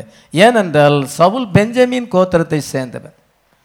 There was no promise of king from Benjamin Benjamin கோத்திரத்திலிருந்து ராஜா வருவார் என்று வாக்குத்தத்தம் கிடையாது. வாக்குத்தத்தம் என்ன சொல்லப்பட்டிருக்கிறது? ஆதியா நாற்பத்தொன்பது பத்தில் the sceptre will not depart from Judah செங்கோல் யூதாவை விட்டு விலகாது. The sceptre will not depart from Judah until Shiloh comes நாற்பத்தொன்பது பத்து வாசிக்கலாம். சமாதான கர்த்தர் வருமளவும் செங்கோல் யூதாவை விட்டு நீங்குவதும் இல்லை. சமாதான கத்தர் வரும். சமாதான கத்தர் யாரு? இங்க ஆங்கில பெயர்ல சைலோன்னு போட்டிருக்கு. அந்த சைலோ யாரு? சமாதான கத்தர் த லார்ட் ஆஃப் பீஸ் யாரு? கத்தராய் இயேசு கிறிஸ்து. ஆமென். கத்தராகி இயேசு கிறிஸ்து வரும் வரைக்கும் அவர் ராஜாவாக வரும் வரைக்கும் இந்த யூதா கோத்திரத்தை விட்டு செங்கோல் நீங்காது. அங்கதான் ராஜா வர வேண்டும் என்று சொல்லப்பட்டிருக்கும் பொழுது அங்க சாமுவேல் தீர்க்கதரிசியை வந்து இஸ்ரோ ஜனங்கள் தொல்லை கொடுத்தாங்க. ஒன்று சாமியில் எட்டாம் அதிகாரத்தில் வாசிக்கிறோம் எங்களுக்கு ஒரு ராஜா வேண்டும். எதுக்கு எப்படி கேட்குறாங்க மற்ற ஜனங்களுக்கெல்லாம் ராஜா இருக்கிறாங்க. ஆனால் எங்களுக்கு ராஜா இல்லை. எங்களுக்கு ஒரு தீர்க்கதரிசி இருக்கிறார். எங்களுக்கு ராஜா வேண்டும் என்று கேட்கும் பொழுது அந்த சவுலை வந்து ராஜாவாக அபிஷேகம் பண்ணினான். ஆனால் சவுல் பெஞ்சமின் கோத்திரத்தை சேர்ந்தவனாக இருக்கிறான். அவனுடைய கோத்திரத்துக்கு ப்ராமிஸ் இல்லை. இதே போல் ஒருத்தர் பாஸ்டர் ஆகிருக்கலாம் ஆனால் ப்ராமிஸ் படி பாஸ்டர் ஆகணும். பாஸ்டர் ஆகிருக்கலாம் ஓட்டு போட்டு தெரிந்து கொண்டிருக்கலாம். கத்தருக்கு சோத்திரம் ஆனாலும் ஆண்டவர் பிளேஸ் பண்ணாரா? அவங்களுக்கு ப்ராமிஸ் இருக்குதா? ப்ராமிஸ் இல்லை. சபையை வந்து சிலர் சேர்ந்து கொள்ளலாம். ஆனால் நீங்கள் தேவனால் முன்குறிக்கப்பட்டிருக்கிறீங்களா? தேவனால் முன்குறிக்கப்பட்டு நம்ம விசுவாசியாக வந்தால் நம்ம நிலைச்சிருப்போம். அல்லது நம்ம நிலச்சி நிற்க முடியாது. அந்த ராஜாசனம் நிலையானது அல்ல. சவுளுடைய ராஜாசனம் நிலையானது அல்ல. They wanted to be like the nation மற்ற ஜனங்களை ம- ராஜாங்க மற்ற ஜனங்களைப் போல எங்களுக்கும் ராஜா வேண்டும் என்று சொன்னார்கள். அதனால் கத்தர் என்ன செய்ய அவர் தீர்மானத்தை வைத்திருக்கிறார். இப்பொழுது நியாயாதிபதிகள் ஆளுகை செய்கிறார்கள். காட் ரைஸ் ஜட்ஜஸ் அந்த நியாயாதிபதிகளை ஆண்டவர் எழுப்பினார். அவர்கள் ஆளுகை செய்கிறாங்க ஒரு டைம் வரும் பொழுது கத்தர் அவர்களுக்கு ஒரு ராஜா ஏற்படுத்தணும்னு நினைச்சார். இவங்க வந்து தேவனுடைய ப்ரோக்ராமுக்கு முன்னக்கூட்டியே செயல்படுறாங்க. Go ahead ahead of God's plan நம்ம என்றைக்குமே காட்ஸ் பிளான் இருக்குது. அதுக்கு முன்னக்கூட்டி நம்ம செயல்படக்கூடாது. உனக்கு ஒரு வீட்டை ஆண்டவர் உண்டு பண்ணுவார்னு சொன்னால் நமக்கு அந்த ஏற்ற வேலையில் வீட்டை உண்டு பண்ணுவார். முன்னக்கூட்டியே நீ செயல்படாத. அது காட்ஸ் பிளான் இருக்கா? அப்படியே ப்ராமிஸ் இருக்குதா? திட்டம் இருக்குதான்னு பார்க்கணும். முன்னக்கூட்டியே சில நீங்கள் பிரயாசப்பட்டீங்கன்னா அது வாய்க்காது. அது ஆசீர்வாதமாகவும் இருக்காது. இல்லை சவுல் வந்து ராஜாவை ஏற்படுத்த ஜனங்களுடைய அந்த டார்ச்சர் சாமியில டார்ச்சர் கொடுத்தனால அவங்க அவசரப்பட்டனால ஆண்டவர் வந்து தாவிதை கொண்டு வரணும்னு நினைக்கிறார். யூதாக்கோத்தில் தாவிதை கொண்டு வரணும்னு நினைக்கும் பொழுது இவங்க அவருடைய பிளானுக்கு முன்னக்கூட்டி செயல்படுகிறார். இதுதான் மனுஷங்க நிறைய நேரத்தில் அவருடைய வேலைக்காக காத்திராதபடி முன்னக்கூட்டி செயல்படும் பொழுது சிக்கலில் மாட்டிக்கொள்வார்கள் காட் ரிஜெக்டட் சால் கத்தர் வந்து சாலை ரிஜெக்ட் பண்ணினார். அது வந்து எதுக்கு அடையாளமாக இருக்கிறது Pentecostal church a type of Pentecostal age பெந்தகோச சபை காலமானது முடிவடைந்து விட்டது கத்தர் அதை புறக்கணித்து விட்டார். நீ நீ குளிராது அனலாது இருந்தால் நலமாயிருக்கும். இப்படி நீ குளிருமின்றி அனலுமின்றி வெதுவெதுப்பாய் இருக்க அப்படினால் என் வாயில் என்று உன்னை வாந்தி பண்ணி போடுவேன். நீ நிர்பாக்கியம் உள்ளவனும் பரிதபிக்கப்படத்தக்கணும் தருத்தரனும் குருடனும் நிர்வாணியுமாய் இருக்கிறதை அறியாமல் நான் ஐஸ்வர்யவான் என்றும் திரவிய சம்பனன் என்றும் எனக்கு ஒரு குறையும் இல்லை என்று சொல்லுகிறபடியால் நான் நீ ஐஸ்வர்யவானாகும்படி நெருப்பிலே படமெடுப்பட்ட பண்ணையும் உன் நிர்வாணமாகிய அவலட்சணம் தோன்றாதபடி நீ உடித்துக் கொள்வதற்கு வெண்வஸ்திரங்களை என்னிடத்தில் வாங்கிக் கொள்ளவும் நீ பார்வை அடையும்படிக்கு உனக்கு கலிக்கவும் போடும் போட வேண்டும் என்று உனக்கு ஆலோசனை சொல்லுகிறேன். ஆண்டவர் இன்னைக்கு இருக்க பெந்தகோ சபைக்கு சொல்லுகிறேன் வெளிப்படுத்தல் மூணாவது அதிகாரம் பதினாலு பதினஞ்சு இல்லை நம்ம பதினாறுலேருந்து பதினேழாம் வசனம் வரைக்கும் வாசிக்கிறோம். பதினெட்டாம் வசனம் வரைக்கும் வாசிக்கிறோம். அதனால இன்னைக்கு இருக்கு அது ரிஜெக்டட் ஆண்டவர் நான் ரிஜெக்ட் பண்ண சவுலை எப்படி ஆண்டவர் புறக்கணிச்சாரோ அதே போல பெந்தைகாசல் சர்ச்சை புறக்கணிச்சு விட்டார். ஒரு காரியத்தின் உண்மை நிலைமை தெரிய வேண்டும் என்றால் பிரத- பின்ன பழைய ஏற்பாட்டை போய் பார்க்கிறார். அதான் பழைய ஏற்பாட்டை பார்க்க வேண்டும். பெந்தகோச சபையை பார்க்க வேண்டும் என்றால் பழைய ஏற்பாட்டை பார்க்க வேண்டும். எல்லா காரியத்தையும் நம்ம பழைய ஏற்பாட்டில் போய் பார்க்க வேண்டும். அது ஷேடோவாக இருக்கிறது. ஹலலுயா அங்கே ஒரு பேட்டர்ன் ஆண்டவர் வைத்திருக்கிறார். ஹலலுயா அந்த பேட்டர்ன் படியே நடக்கிறது முன்னால நடந்தது தான் இப்பொழுது நடக்கிறது. ஒன்றும் புதுசான காரியம் அல்ல. அது ஷேடோ இது பொருளாய் இருக்கிறது. ஹலலுயா God gave them a Saul. Saul could not obey the word of God. அந்த சவுல் தேவனுடைய வார்த்தைக்கு கீழ்ப்படியாமல் கீழ்ப்படிய முடியவில்லை. நீ அம அமலேக்கியர்கள் மேலே நீ நீதி செலுத்த வேண்டும். அவர்கள் வந்து என்னுடைய ஜனங்கள் எகிப்திலிருந்து புறப்படும் பொழுது வழி மறித்தார்கள். அதனால் அமலேக்கியரை வந்து நீ அங்கே பழி தீர்க்க வேண்டும் என்று சொல்லும் பொழுது அவன் ஆகாக விரோட பாதுகாத்து பிரதானமான ஆடு மாடுகளை எல்லாம் அவன் பாதுகாக்கும் பொழுது சாமியல் திகிதேசி அங்கே வருகிறார்? ஏதோ நீ கத்தருடைய வார்த்தைக்கு கீழ்ப்படியவில்லை. ஒன்று சாமியல் பதினஞ்சாயிரத்தில் வாசிக்கிறோம் அதனால கத்தர் உன்னை புறக்கணித்தார். உன்னுடைய ராஜ்யபாரம் மனது நிலை நிற்கலை. அதே போல Pentecostal church is rejected by God hallelujah அப்பொழுது சவுல் துக்கம் கொண்டாடி கொண்டிருக்கிறார். ஆண்டவரே என்ன செய்வது? இந்த சவுலை நான் அபிஷேகம் பண்ணினேன். அவன் கத்தருடைய வார்த்தைக்கு கீழ்ப்படியாமல் போயிட்டான். அதே போல் தான் ஒரு பா ஒரு விசுவாசி பின்வாங்கியும் பொழுது பாஸ்டர் ரொம்ப நாளாக கவலைப்படுவார். இன்னும் சிலர் சிலர் என் மனசுலேருந்து போகலை. உங்கள் எல்லோரும் நீங்கள் எல்லோரும் என் மனசில் இருக்கிறீங்க. எல்லோரும் என் மனசில் இருக்கிறீங்க. சிலர் பின்வாங்கி போனால் அவங்க பின்வாங்கி போனால் அது என் மனசை விட்டு போகாது. ரொம்ப நாளைக்கு போகாது. அதை மனசுல இருந்து மறக்க முடியாது. அவங்களோடு பழகுனது அவங்களோடு ஈடுபட்டது எல்லாமே நினச்சி பார்ப்பேன். அதே போல் இப்பொழுது சாமியில் ரொம்ப நினச்சி பார்க்குறான் இந்த சவுலை நான் எப்படியா அவன் தாழ்விலிருந்து ஆண்டவர் உயர்வில் அவனை கொண்டார் ஆனால் அவன் நன்றி கெட்டவனாக மாறிவிட்டான். கத்தருடைய வார்த்தைக்கு கீழ்ப்படியாமல் போயிட்டான். இது ஒரு தீர்க்க தரிசியினுடைய வார்த்தையை அவன் கீழ்ப்படியலை என்று கவலைப்பட்டு கொண்டிருக்கும் பொழுது கத்த சொல்லுகிறா ஒன்று சாமியல் பதினாறாயிரத்தில் நீ ஈசாய் வீட்டுக்கு போ. நீ எவ்வளோ நாள் சவுலுக்காக துன்ப கொண்டு பா அவனுக்கு பேர்ல நான் உனக்கு நல்ல சொல் தரேன். என் இதயத்துக்கு ஏற்ற ஒரு தாசனை தருகிறேன். ஹalleluya நீ ஈசாய் வீட்டுக்கு போ. அவன் குமாரர்கள் ஒருவனை நீ ராஜாவாக அபிஷேகம் பண்ண வேண்டும். ஏழு பேர் போயிட்டாங்க எட்டாவது பேர் வரும் பொழுது. அந்த தாவீது எட்டாவது நபராக வரும் பொழுது இவன் தான் இவனை அபிஷேகம் பண்ணு. நான் உன்னை இஸ்ரவேலின் மேல் ராஜாவாக அபிஷேகம் பண்ணினேன். ஹalleluya அண்ணா அனாயிட் பண்ணுகிறான். ஒன்று சாமியல் பதினாறாயிரத்துல நம்ம அங்க அங்க யூதா கோத்திரத்தை சேர்ந்து தானே அந்த தாவீதை அபிஷேகம் பண்ணுகிறான். ஆமென். தாவீது எங்க இருந்து வருகிறான்? ஆட்டுகளின் பின்னே போய் கொடுந்த அந்த தாவீதை. ஆட்டு மந்தையை விட்டு ஆண்டவர் எடுத்தார். ஹalleluya he was a shepherd. Hallelujah. எல்லாருமே ஷெப்பர்டாக தான் இருக்கிறாங்க. அவர் தேவன் தெரிந்து கொண்ட எல்லாருமே பழைய ஏற்பாடில் ஷெப்பர்டாக தான் இருந்திருக்கிறாங்க.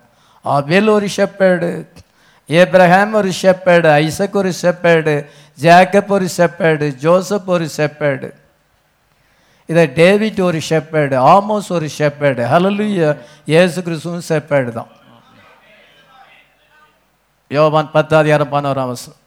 ஐ ஆம் த குட் ஷெப்பர்டுன்னு சொல்கிறார் நானே நல்ல மேய்ப்பன் நல்ல மேய்ப்பன் ஆடுகளுக்காக தன் ஜீவனை கொடுக்கிறான். ஐ ஆம் த குட் ஷெப்பர்ட் பாருங்க ஆண்டவர் தெரிந்து கொண்டவங்க எல்லாருமே ஷெப்பர்ட் தான். ஓல்ட் டெஸ்டமெண்ட்ல மேய்ப்பர்களை தெரிந்து கொண்டார். ஹalleluya. மேய்ப்பனுக்கும் ஆடுக்கும் ரிலேஷன்ஷிப் இருக்குது அதுதான் மிஸ்ட்ரி ஆஃப் ரெடம்ஷன் மீட்பின் ரகசியம் எங்க இருக்குது? மேய்ப்பனும் ஆடுக்கும் உள்ளதாக இருக்குது. அந்த மேய்ப்பன் ஆடு விஸ்வாசி பாஸ்டர் மேய்ப்பன் வந்து பாஸ்டர் பாஸ்டருக்கும் விசுவாசிக்கும் என்ன ரிலேஷன்ஷிப் இருக்கிறது அதை பொறுத்து தான் உங்களுடைய ஆவிக்குரிய ஜீவியம் இருக்கும். பாஸ்டரோடு குட் ரிலேஷன்ஷிப் இருக்குதா? அல்லது ஏதாவது கீறுப்புறு இருக்குதா? நான் அந்த வார்த்தை எப்படி சொல்கிறேன்னு நினைக்கிறீங்களா? ஏதாவது புசல் இருக்குதா? ஏதாவது வாக்குவாதம் இருக்குதா? அப்படி இருந்தால் ரிலேஷன்ஷிப் சரியில்லை. ஒரு குட் ரிலேஷன்ஷிப் தேவை. ஷெப்பர்ட் அண்ட் ஷீப்புக்கு ஒரு ரிலேஷன்ஷிப் தேவை. அதுதான் நம்ம ஆவியில முன்னேற முடியும்.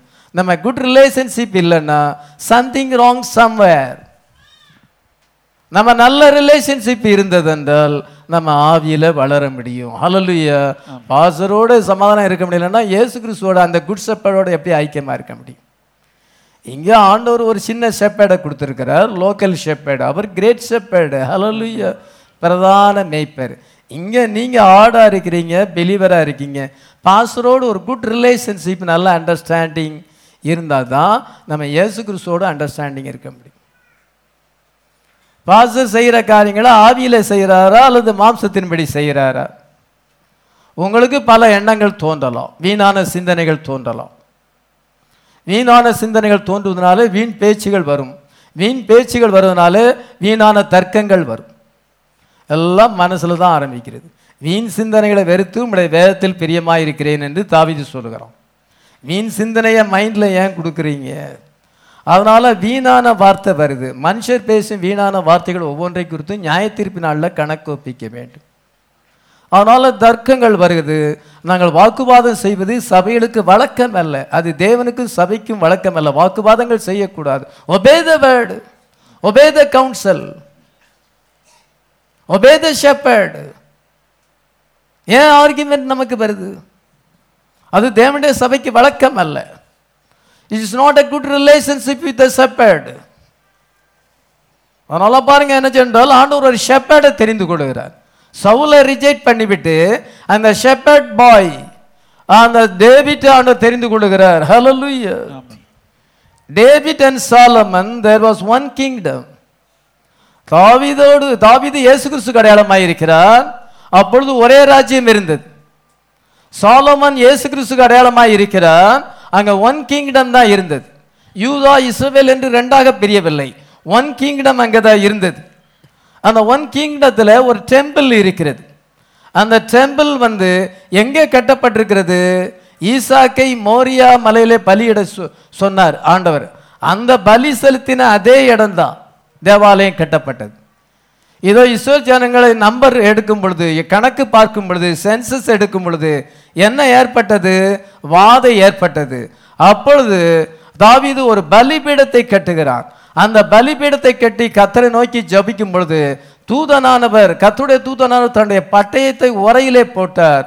அப்பொழுது என்ன ஏற்பட்டது என்றால் வாதை நிறுத்தப்பட்டது. அதே பிளேஸில் இதோ தாவீது சாலமன் இதுதான் அவருடைய ஆலயம் கட்ட வேண்டிய இடம். அவருடைய ஆலயமானது சாலமனாலே கட்டப்பட்டது. ஆமென்.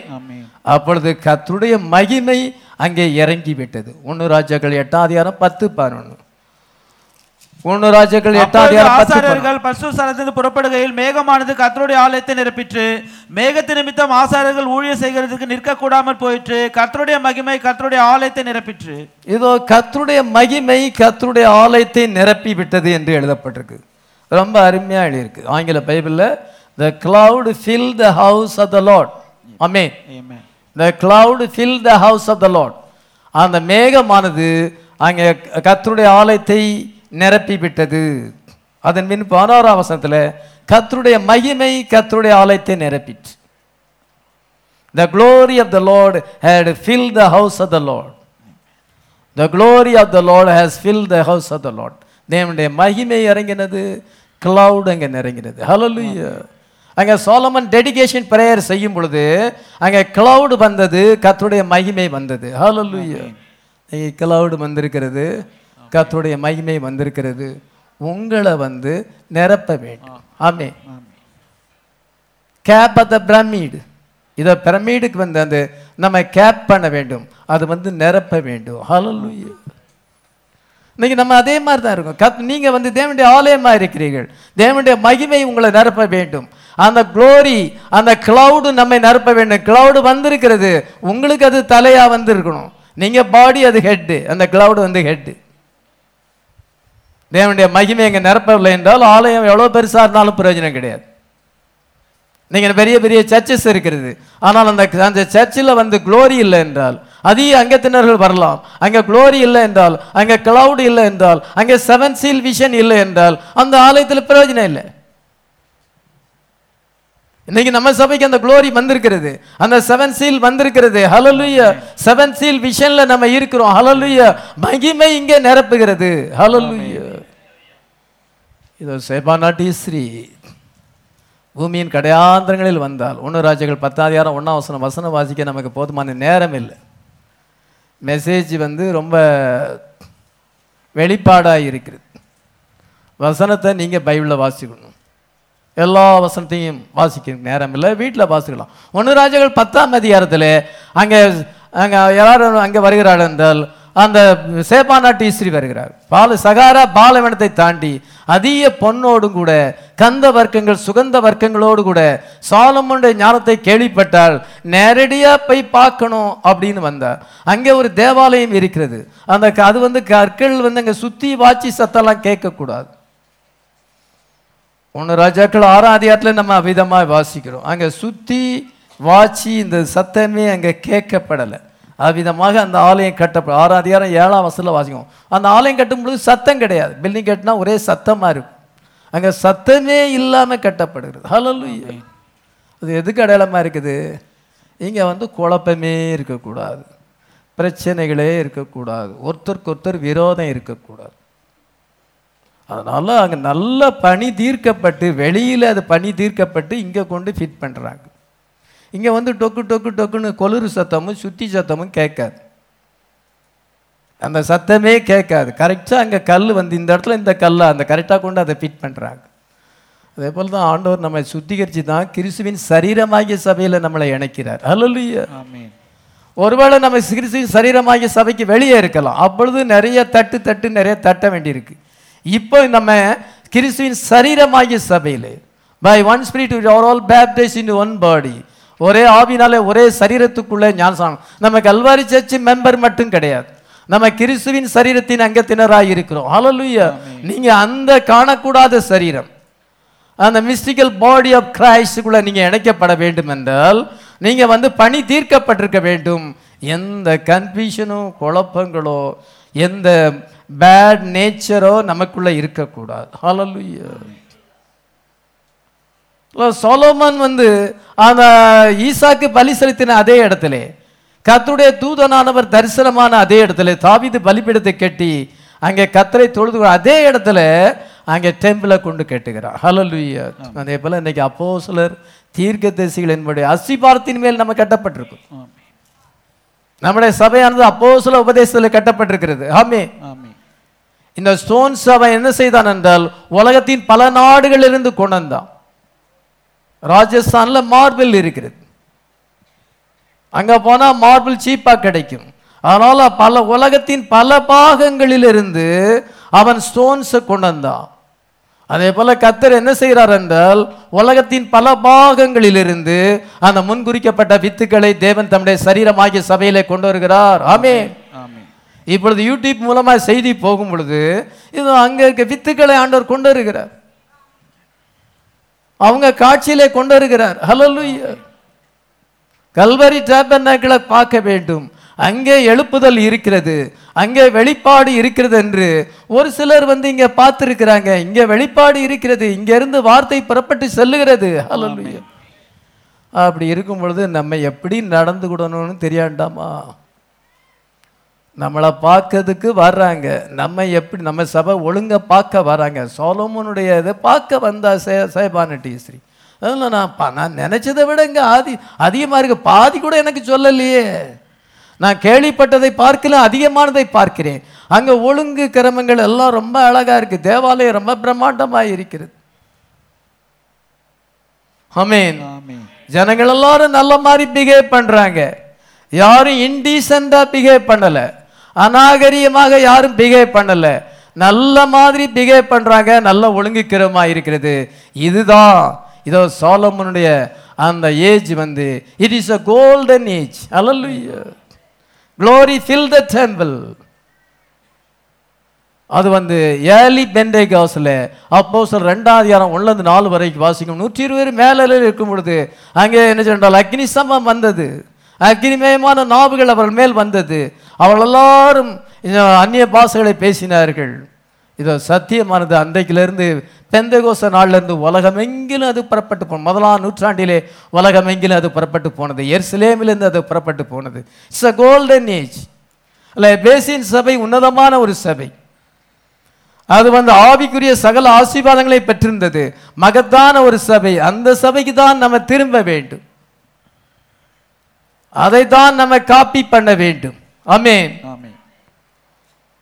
இதுதான் வந்து முதல் சபை எபேசியன் சேர்ச்சி வந்து சாலமன் ஏஜாக இருக்கிறது. ஹalleluya அதன் பின்பு சிமின்னா சபை.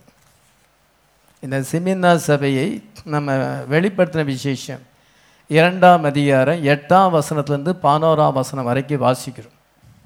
சிமின்னா சபையின் தூதனுக்கு நீ எழுத வேண்டியது என்னவெனில் முந்தினவரும் பிந்தினவரும் மறித்திருந்து பிழைத்தினவர் சொல்லுகிறதாவது உன் கிரியைகளையும் உன் உபத்திரத்தையும் நீ ஐஸ்வர்யமுள்ளவனாயிருந்தும் உனக்கு இருக்க தரித்திரத்தையும். இதோ யூதராய் யூதர் என்று தங்களை யூதர் என்று சொல்லியும் யூதராயிராமல் சாத்தானின் கூட்டத்தார் செய்யும் தூஷணத்தையும் அறிந்திருக்கிறேன். நீ படப்போகிற பாடுகளை குறித்து எவ்வளவேனும் பயப்படாது. இதோ நீங்கள் சோதிக்கப்படும் பொருட்டாக பிசாசானவன் உங்களில் சிலரை காவலில் போடுவான். பத்து நாள் உபத்திரப்படுவீர்கள். ஆயிலும் நீ மரண பரிந்த உண்மையாயிரு. அப்பொழுது உனக்கு ஜீவ கிடத்தை தருவேன்.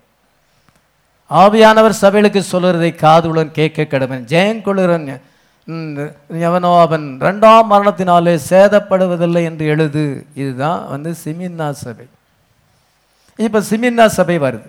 இஸ்ரேலில் சிமின்னா சபையை காணப்போகிறோம் அது எங்கே வருது? அது ஒன்று ராஜாக்கள் பதினோ பதினோரா அதிகாரத்தில் வருது. ஒன்று ராஜாக்கள் பதினோரா அதிகாரத்தில் சிமின்னா சபை ஆரம்பிக்கிறது. ஒன்று ராஜாக்கள் ஒன்றாதிகாரம் நல்லா கவனிச்சு பாருங்க. ஒன்று ராஜாக்கள் புஸ்தகம் முக்கியமான புஸ்தகம். அது இன்றைக்கி நமக்கு ஓப்பன் ஆகிருக்கு பைபிள் படிக்கும் பொழுது என்ன இருக்குன்னு நம்ம தெரியணும். ஒன்று ராஜாக்கள் ஒன்றாதிகாரத்தில் Solomon the coronation of Solomon Solomon முடிசூட்டப்படுது. ரெண்டாம் அதிகாரத்தில் தாவீதினுடைய சத்துருக்களை பழி வாங்கும்படியாக. ஏதோ சால் தாவிது சாலமனுக்கு சொல்லுகிறான் சாலமன் அதை செய்கிறான். மூன்றாம் அதிகாரத்தில் கத்தர் சாலமனுக்கு முதல் முறையாக தரிசனமாகி நீ ஒரு விரும்புகிறதை என்னிடத்தில் கேள் என்று சொல்லும் பொழுது அவன் ஞானத்தை கேட்டான். அது இந்த விஷன் ஆஃப் காட் அங்கே தேவனுடைய தரிசனம் சாலமனுக்கு தேவனுடைய தரிசனம் அங்கே வந்தது. அவன் ஞானத்தை கேட்டான். நாலாம் அதிகாரத்தில் நம்முடைய ராஜ்யபாரம் வந்து எஸ்டாப்ளிஷ் பண்ணப்படுகிறது. அஞ்சாம் அதிகாரம் ஆறாம் அதிகாரம் ஏழாம் அதிகாரத்தில் ஆலயமானது கட்டப்படுகிறது.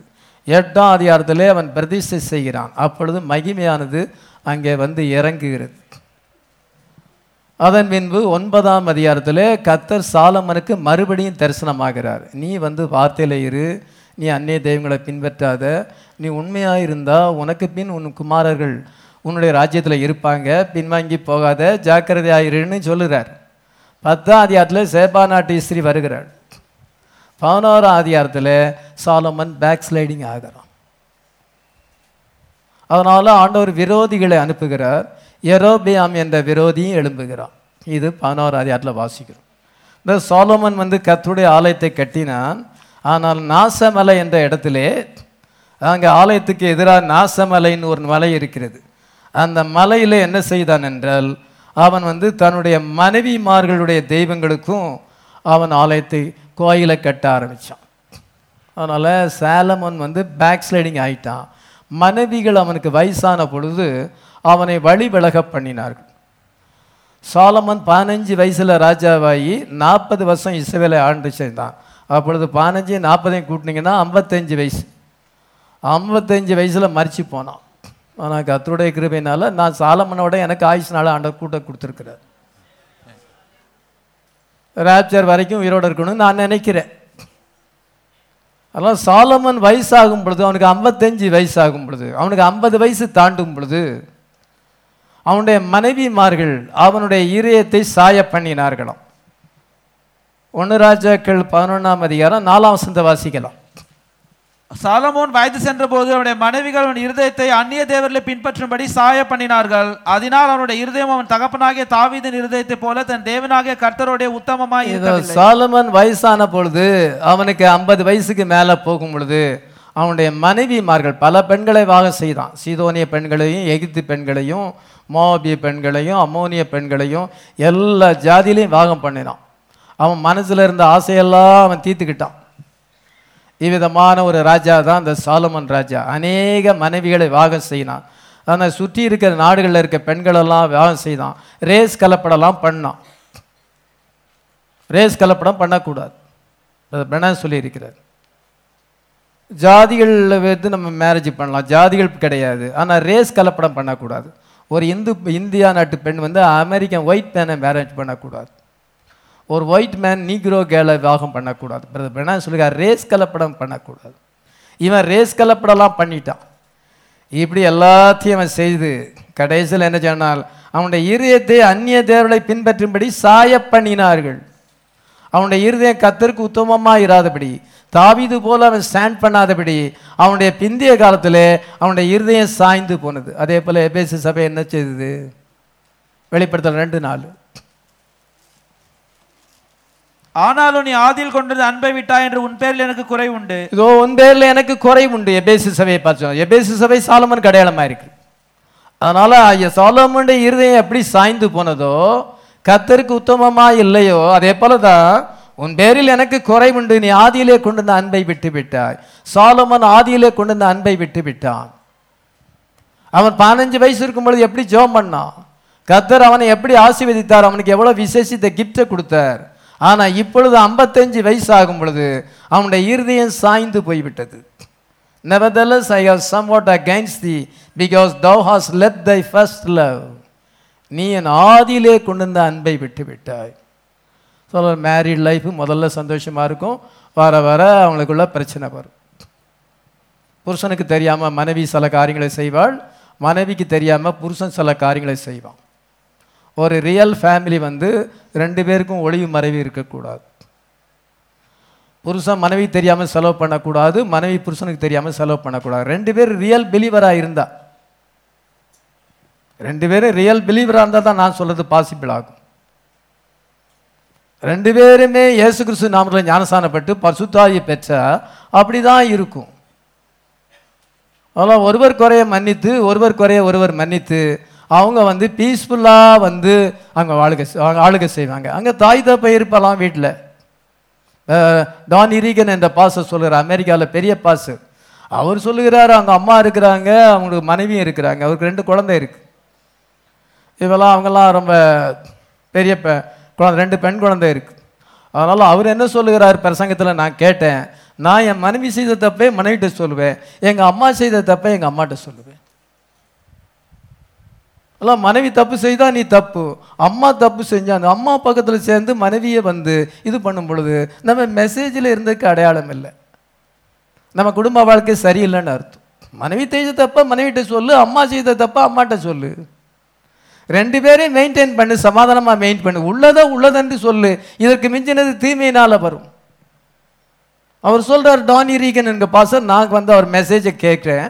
கேட்கும் பொழுது அவர் சொல்லார் கரெக்ட் அந்த பாசர் கரெக்ட் அதே போல தான் ஒவ்வொரு ஃபேமிலியும் இருக்க வேண்டும். அப்படி இல்லாத குடும்பத்தில் பிரச்சனையும் கலகமும் வரும். போராட்டம் வரும். சமாதானம் இருக்காது. சமாதானம் இல்லைன்னா கத்துடைய ஆசீர்வாதம் வராது. எல்லாத்துக்குமே பைபிளில் நமக்கு ஒழுங்கு கிரமம் போட்டிருக்கு. நம்ம குடும்பத்தை எப்படி நடத்தணும்னு ஆண்டவர் நமக்கு சொல்லியிருக்கிறார். அதை விட்டுட்டு சுய புத்தியில் போகும் பொழுது சிக்கலும் குழப்பமும் ஏற்படும். நான் வந்து நியாயத்தை தான் சொல்ல முடியும். அது சிலருக்கு மனசு கஷ்டமாக இருக்கலாம். அது நான் சொல்கிற கருத்தை அவங்க ஏற்றுக்கிடாமல் இருக்கலாம். அதை பற்றி எனக்கு கவலை கிடையாது. மேக்சிமம் சபைக்கு வர மாட்டேன்னு சொல்லுவாங்க. எப்படி வேணாலும் இருக்கட்டும். நான் நீதி நியாயத்தை தான் சொல்ல முடியும். நீங்கள் எப்படி வேணாலும் செய்யுங்க. அந்த விளைவை அது ஆண்டவருக்கு தெரியாதுலாம் அந்த ஆத்மா கெட்டு போச்சு. அதுக்கு என்ன நானும் செய்ய முடியும்? அந்த ஆத்மாவுக்கு நீதியை சொல்கிறேன் கேட்கல. பாசருக்கு நீதி நியாயம் தெரியுமா? தெரியும். அப்படி இல்லைன்னா ஆண்டவர் அவரை கொண்டு பாசரை வச்சிருக்க மாட்டார். அந்த பொசிஷனை நம்ம ரெக்கனைஸ் பண்ண வேண்டும் அந்த ஆஃபீஸை நம்ம ரெக்கனைஸ் பண்ண வேண்டும். அதனால் பாருங்கள் என்ன செய்யறார் என்றால் அந்த நான் இப்பொழுது என்ன சொல்கிறேன் என்றால் சாலமன் வந்து அவன் வந்து ஆதியில் இருந்த அன்பை விட்டு விட்டான். அவன் வந்து மனைவிமார்கள் பேச்சை கேட்டு அவன் அவிதமாக சாய்ந்து விட்டான். அதனால் கத்தர் என்ன செய்தார் என்றால் அவனுடைய ராஜ்யத்தில் புசல்கள் வரான் எதிரிகள் எழும்பினார்கள். அங்கே சமாதானம் இல்லாமல் போனது. சோலம்னா சமாதானம். சமாதானம் இல்லாமல் போய்விட்டது. காரணம் என்ன? அவன் வந்து கத்தரை விட்டு அவன் பின்வாங்கி போனதுனாலே. கத்தருடைய வார்த்தையை விட்டு அவன் பின்வாங்கி போனனாலே அவ்விதமான ஒரு சூழ்நிலை ஏற்பட்டது. இப்பொழுது ஒரு மனுஷன் அங்கே எழும்புகிறான். அவன் வந்து ஜெரோபேம். இந்த ஜெரோபேம் வந்து வேறு இண்டஸ்ட்ரியஸ் மேன் சொல்ல காரிய சமர்த்தன் என்று சொல்லப்பட்டிருக்கு ஒன்னுராஜ்யங்கள் பதினோராம் அதிகாரம் இருபத்தாறு வாசிக்கலாம். சேரேதா ஊரில் உள்ள எப்ராஹிம் மனுஷனாகிய நேபாத்தின் குமாரன் எரோபயாம் என்னும் சாலமோனின் ஊழியக்காரனும் ராஜாவுக்கு விரோதமாய் கையெடுத்தான். இதோ ராஜாவுக்கு விரோதமாய் கையெடுத்தான். He lifted his hand against the king. ராஜாவுக்கு விரோதமாக கையெடுக்க ஆரம்பிச்சு விட்டான். அவனுடைய வேலைக்காரன் ராஜாவுக்கு விரோதமாக கையெடுக்க ஆரம்பிச்சு விட்டான். கத்தரை விட்டு மீன் வாங்கி போனால் நமக்கு சூழ்நிலையை எதிர்க்கக்கு பலம் இருக்காது. சத்ருவை எதுக்கிறதுக்கு பலம் இருக்காது. சத்ருவை எதுக்கணும்னு நல்ல ஜோம் பண்ணும். அல்லலுயா. நமக்கு வார்த்தை கிளியரா தெரியணும். அல்லது சத்ரு நம்மளை ஜெயிச்சிருவான். நம்ம வார்த்தையிலும் ஜெபத்துல இருந்தா பிசாசு நம்மளை ஜெயிக்க முடியாது.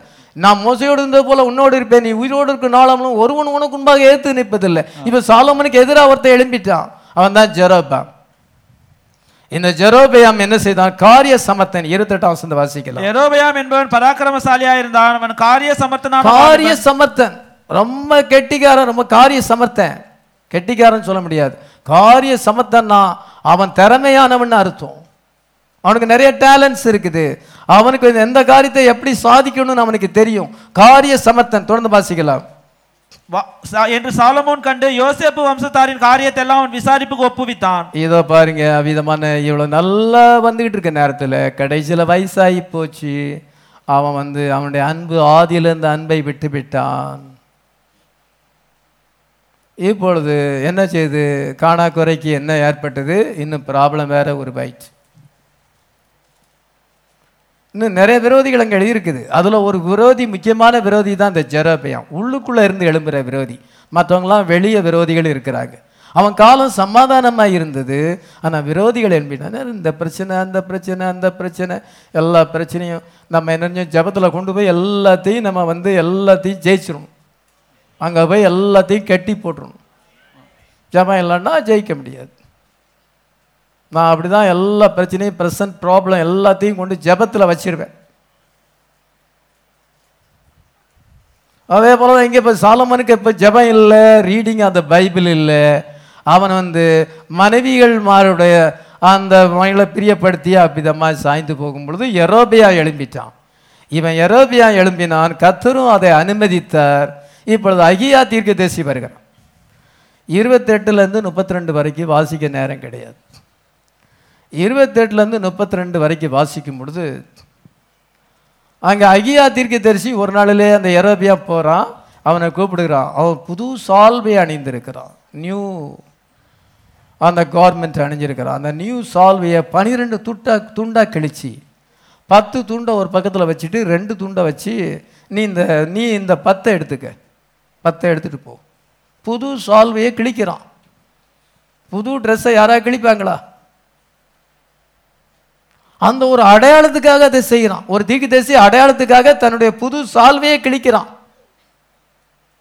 அவங்க தீர்க்க தரிசிகள் அடையாளம் ஒரு நடக்க போகிற காரியத்தை ஒரு அடையாளமாக காண்பிக்க வேண்டும். அதற்காக அவன் போட்டுக்கிற புது சால்வை. அந்த சால்வை கிங்டம் ஆஃப் காட் அது தேவனுடைய ராஜ்யமாக இருக்கிறது. கிங்டம் ஆஃப் இஸ்ரேல் அது இஸ்ரேல் ராஜ்யமாக இருக்கிறது. இஸ்ரேல் ராஜ்யத்தை வந்து பனிரெண்டு கோத்திரங்கள் இருக்கிறது. பனிரெண்டு துண்டா கிழிச்சு பத்தை எடுத்துக்க நீ. நான் வந்து தாவிதுக்கு ரெண்டை கொடுக்குறேன். நான் அவனோட உடன்படிக்கை பண்ணிட்டேன். அவன்கிட்ட மேசியாக வரணும். அதனால் ரெண்டு அவனுக்கு கொடுத்துருந்தேன். இந்த சாலமன் கீழ்ப்படியாமல் போனனால எபேசு சபை ஆதியிலிருந்து அன்பை விட்டு விட்டது அது வெதுவெதுப்பாக மாறிவிட்டது. அது காம்ப்ரமைசிங் ஆகிவிட்டது. அது லூக்குவாமா மாறிட்டது ஆண்டவர் அதை புறக்கணித்தார். இப்பொழுது சிமின்னா சபை காலம் வந்திருக்கிறது. இந்த அங்கே ஜெரோபியாம் அங்கே தோன்றி இருக்கிறான் சாத்தானின் கூட்டம் அங்கே வந்திருக்கிறது. யரோபியா சாத்தானுக்கு அடையாளமாக இருக்கிறான் தாவீது இயேசு கிறிஸ்துக்கு அடையாளமாக இருக்கிறான் சாலமோனும் இயேசு கிறிஸ்துக்கு அடையாளமாக இருக்கிறான் ஆனால் எரோபியா வரும்பொழுது சாத்தானுக்கு அடையாளமாக இருக்கிறான் he was a type of Lucifer இப்போ லூசிபர் வருகிறான். அவனுக்கு ஆண்டவர் அனுமதிக்கு சுத்தம் கொடுக்குறார். நீ பத்தை எடுத்துக்க. ஆனாலும் நீ கத்தருடைய வார்த்தைக்கு கீழ்ப்படிஞ்சா உன் ராஜ்யத்தையும் நான் சிறப்படுத்துவேன் என்று சொல்லுகிறேன் ஜெரோபியாம் ஜெரபியாம் என்ன செய்தான் என்றால் கத்தருடைய வார்த்தையை விட்டு விலகி விட்டான் இப்போ என்ன செய்யுது எரோபியாமுக்கு ரொம்ப கொண்டாட்டம் ஆகிவிட்டது சோலமன் செத்து போயிட்டான். சோலமன் பார்க்கலாம் அந்த எரோபியாம் அவன் சாலமனுக்கு விதமாய் கையெடுக்க ஆரம்பித்தான். அதனால் அவனை வந்து கண்ட்ரோல் பண்ண ஆரம்பித்தான் கண்ட்ரோல் பண்ணாஞ்சோ எகித்துக்கு ஓடி போயிட்டான். எகித்து நீ பைபிள் வாசித்தீங்கன்னா தொடர்ந்து வாசினா உங்களுக்கு தெரியும். எகித்துக்கு ஓடி உடனே சாலமன் செத்து போனோடனே அவன் எகித்துலேருந்து வர்றான். எகித்துலேருந்து வந்த உடனே இப்பொழுது பன்னிரெண்டாம் அதிகாரத்தில் என்ன நடக்குது என்றால் அங்கே சீகேனில் போயிட்டு அவனை ராஜாவாக மாறும் பொழுது அவனுடைய மகன் ரகோபயம் ரகோபயமை ராஜாவாக மாற்றும் பொழுது அவங்க வந்து ஜனங்கள் வந்து அவன்கிட்ட கேட்குறாங்க என்ன ரிக்வஸ்ட் பண்ணுறாங்க அந்த முதியவர்கள் வந்து ரிக்வஸ்ட் பண்ணுறாங்க நீ உங்கள் அப்பா எனக்கு ரொம்ப டேக்ஸ் போட்டார். இன்னைக்கு இந்தியாவில் ரொம்ப டேக்ஸ் ஜிஎஸ்டி அது நீ. ஏகப்பட்ட டேக்ஸ் உங்கள் அப்பா ரொம்ப டேக்ஸ் பண்ணிட்டாரு. உங்கள் அப்பா என்னை வந்து ரொம்ப சவுக்குனால தண்டித்தார். நீர் கொஞ்சம் அதெல்லாம் கொஞ்சம் லூஸ் பண்ணியிருந்தா ஜனங்கள் வந்து உமக்கு நல்ல சேவை செய்வாங்க. உமை நேசிப்பாங்க நம்முடைய ராஜ்யத்தில் ஒத்துழைப்பு கொடுப்பாங்க அப்படின்னு சொல்லும் பொழுது நாளைக்கு வாங்க நான் சொல்கிறேன்னு சொல்லிட்டு அவன் இளைஞர்கிட்ட போய் ஆலோசனை கேட்குறான். நீர் சொல்ல வேண்டும் எங்கள் அப்பாவுடைய இடுப்பை காட்டிலும் என் சுண்டு விரல் பருமனானது. எங்கள் அப்பா சவுக்குனால தண்டித்தார் நான் உங்களை தேடுனால தண்டிப்பேன். அந்த மாதிரி சொல்லுங்கன்னு சொல்லும் பொழுது அவன் அதே மாதிரி சொல்லிட்டான். உடனே ஜனங்கள் வந்து இந்த தாவீதின் குடும்பத்தோடு எங்களுக்கு ஐக்கியம் வேண்டாம். என்று பிரிஞ்சு போனாங்க. அந்த நேரத்தில் எரோபியாம் வந்தான். சரி எரோபியாமை இப்போ ராஜாவாக மாற்றிட்டான் அந்த பத்து கோத்திரத்தாரும் எரோபியாமை ராஜ்யமாக மாற்றினார்கள். யூதா கோத்திரம் பென்னிமீன் கோத்திரம் ரெண்டு மட்டுமே இங்கே யகையா சொன்ன தீர்க்கதர்சன் நிறைவேறி விட்டது தீர்க்கதர்சனங்கள் நிறைவேறாமல் போவதில்லை. ஹalleluya இதை தான் நீங்கள் வந்து பன்னிரெண்டாம் அதிகாரத்தில் வாசிக்க முடியும். அப்பொழுது இப்பொழுது எரோபியான் ராஜா ஆயிட்டான் பத்து கோத்திரங்களுக்கு ராஜா இருக்கான். தா சாலோமனின் மகன் ரெகோபியாம். ஒரு எழுத்து தான் வித்தியாசம்.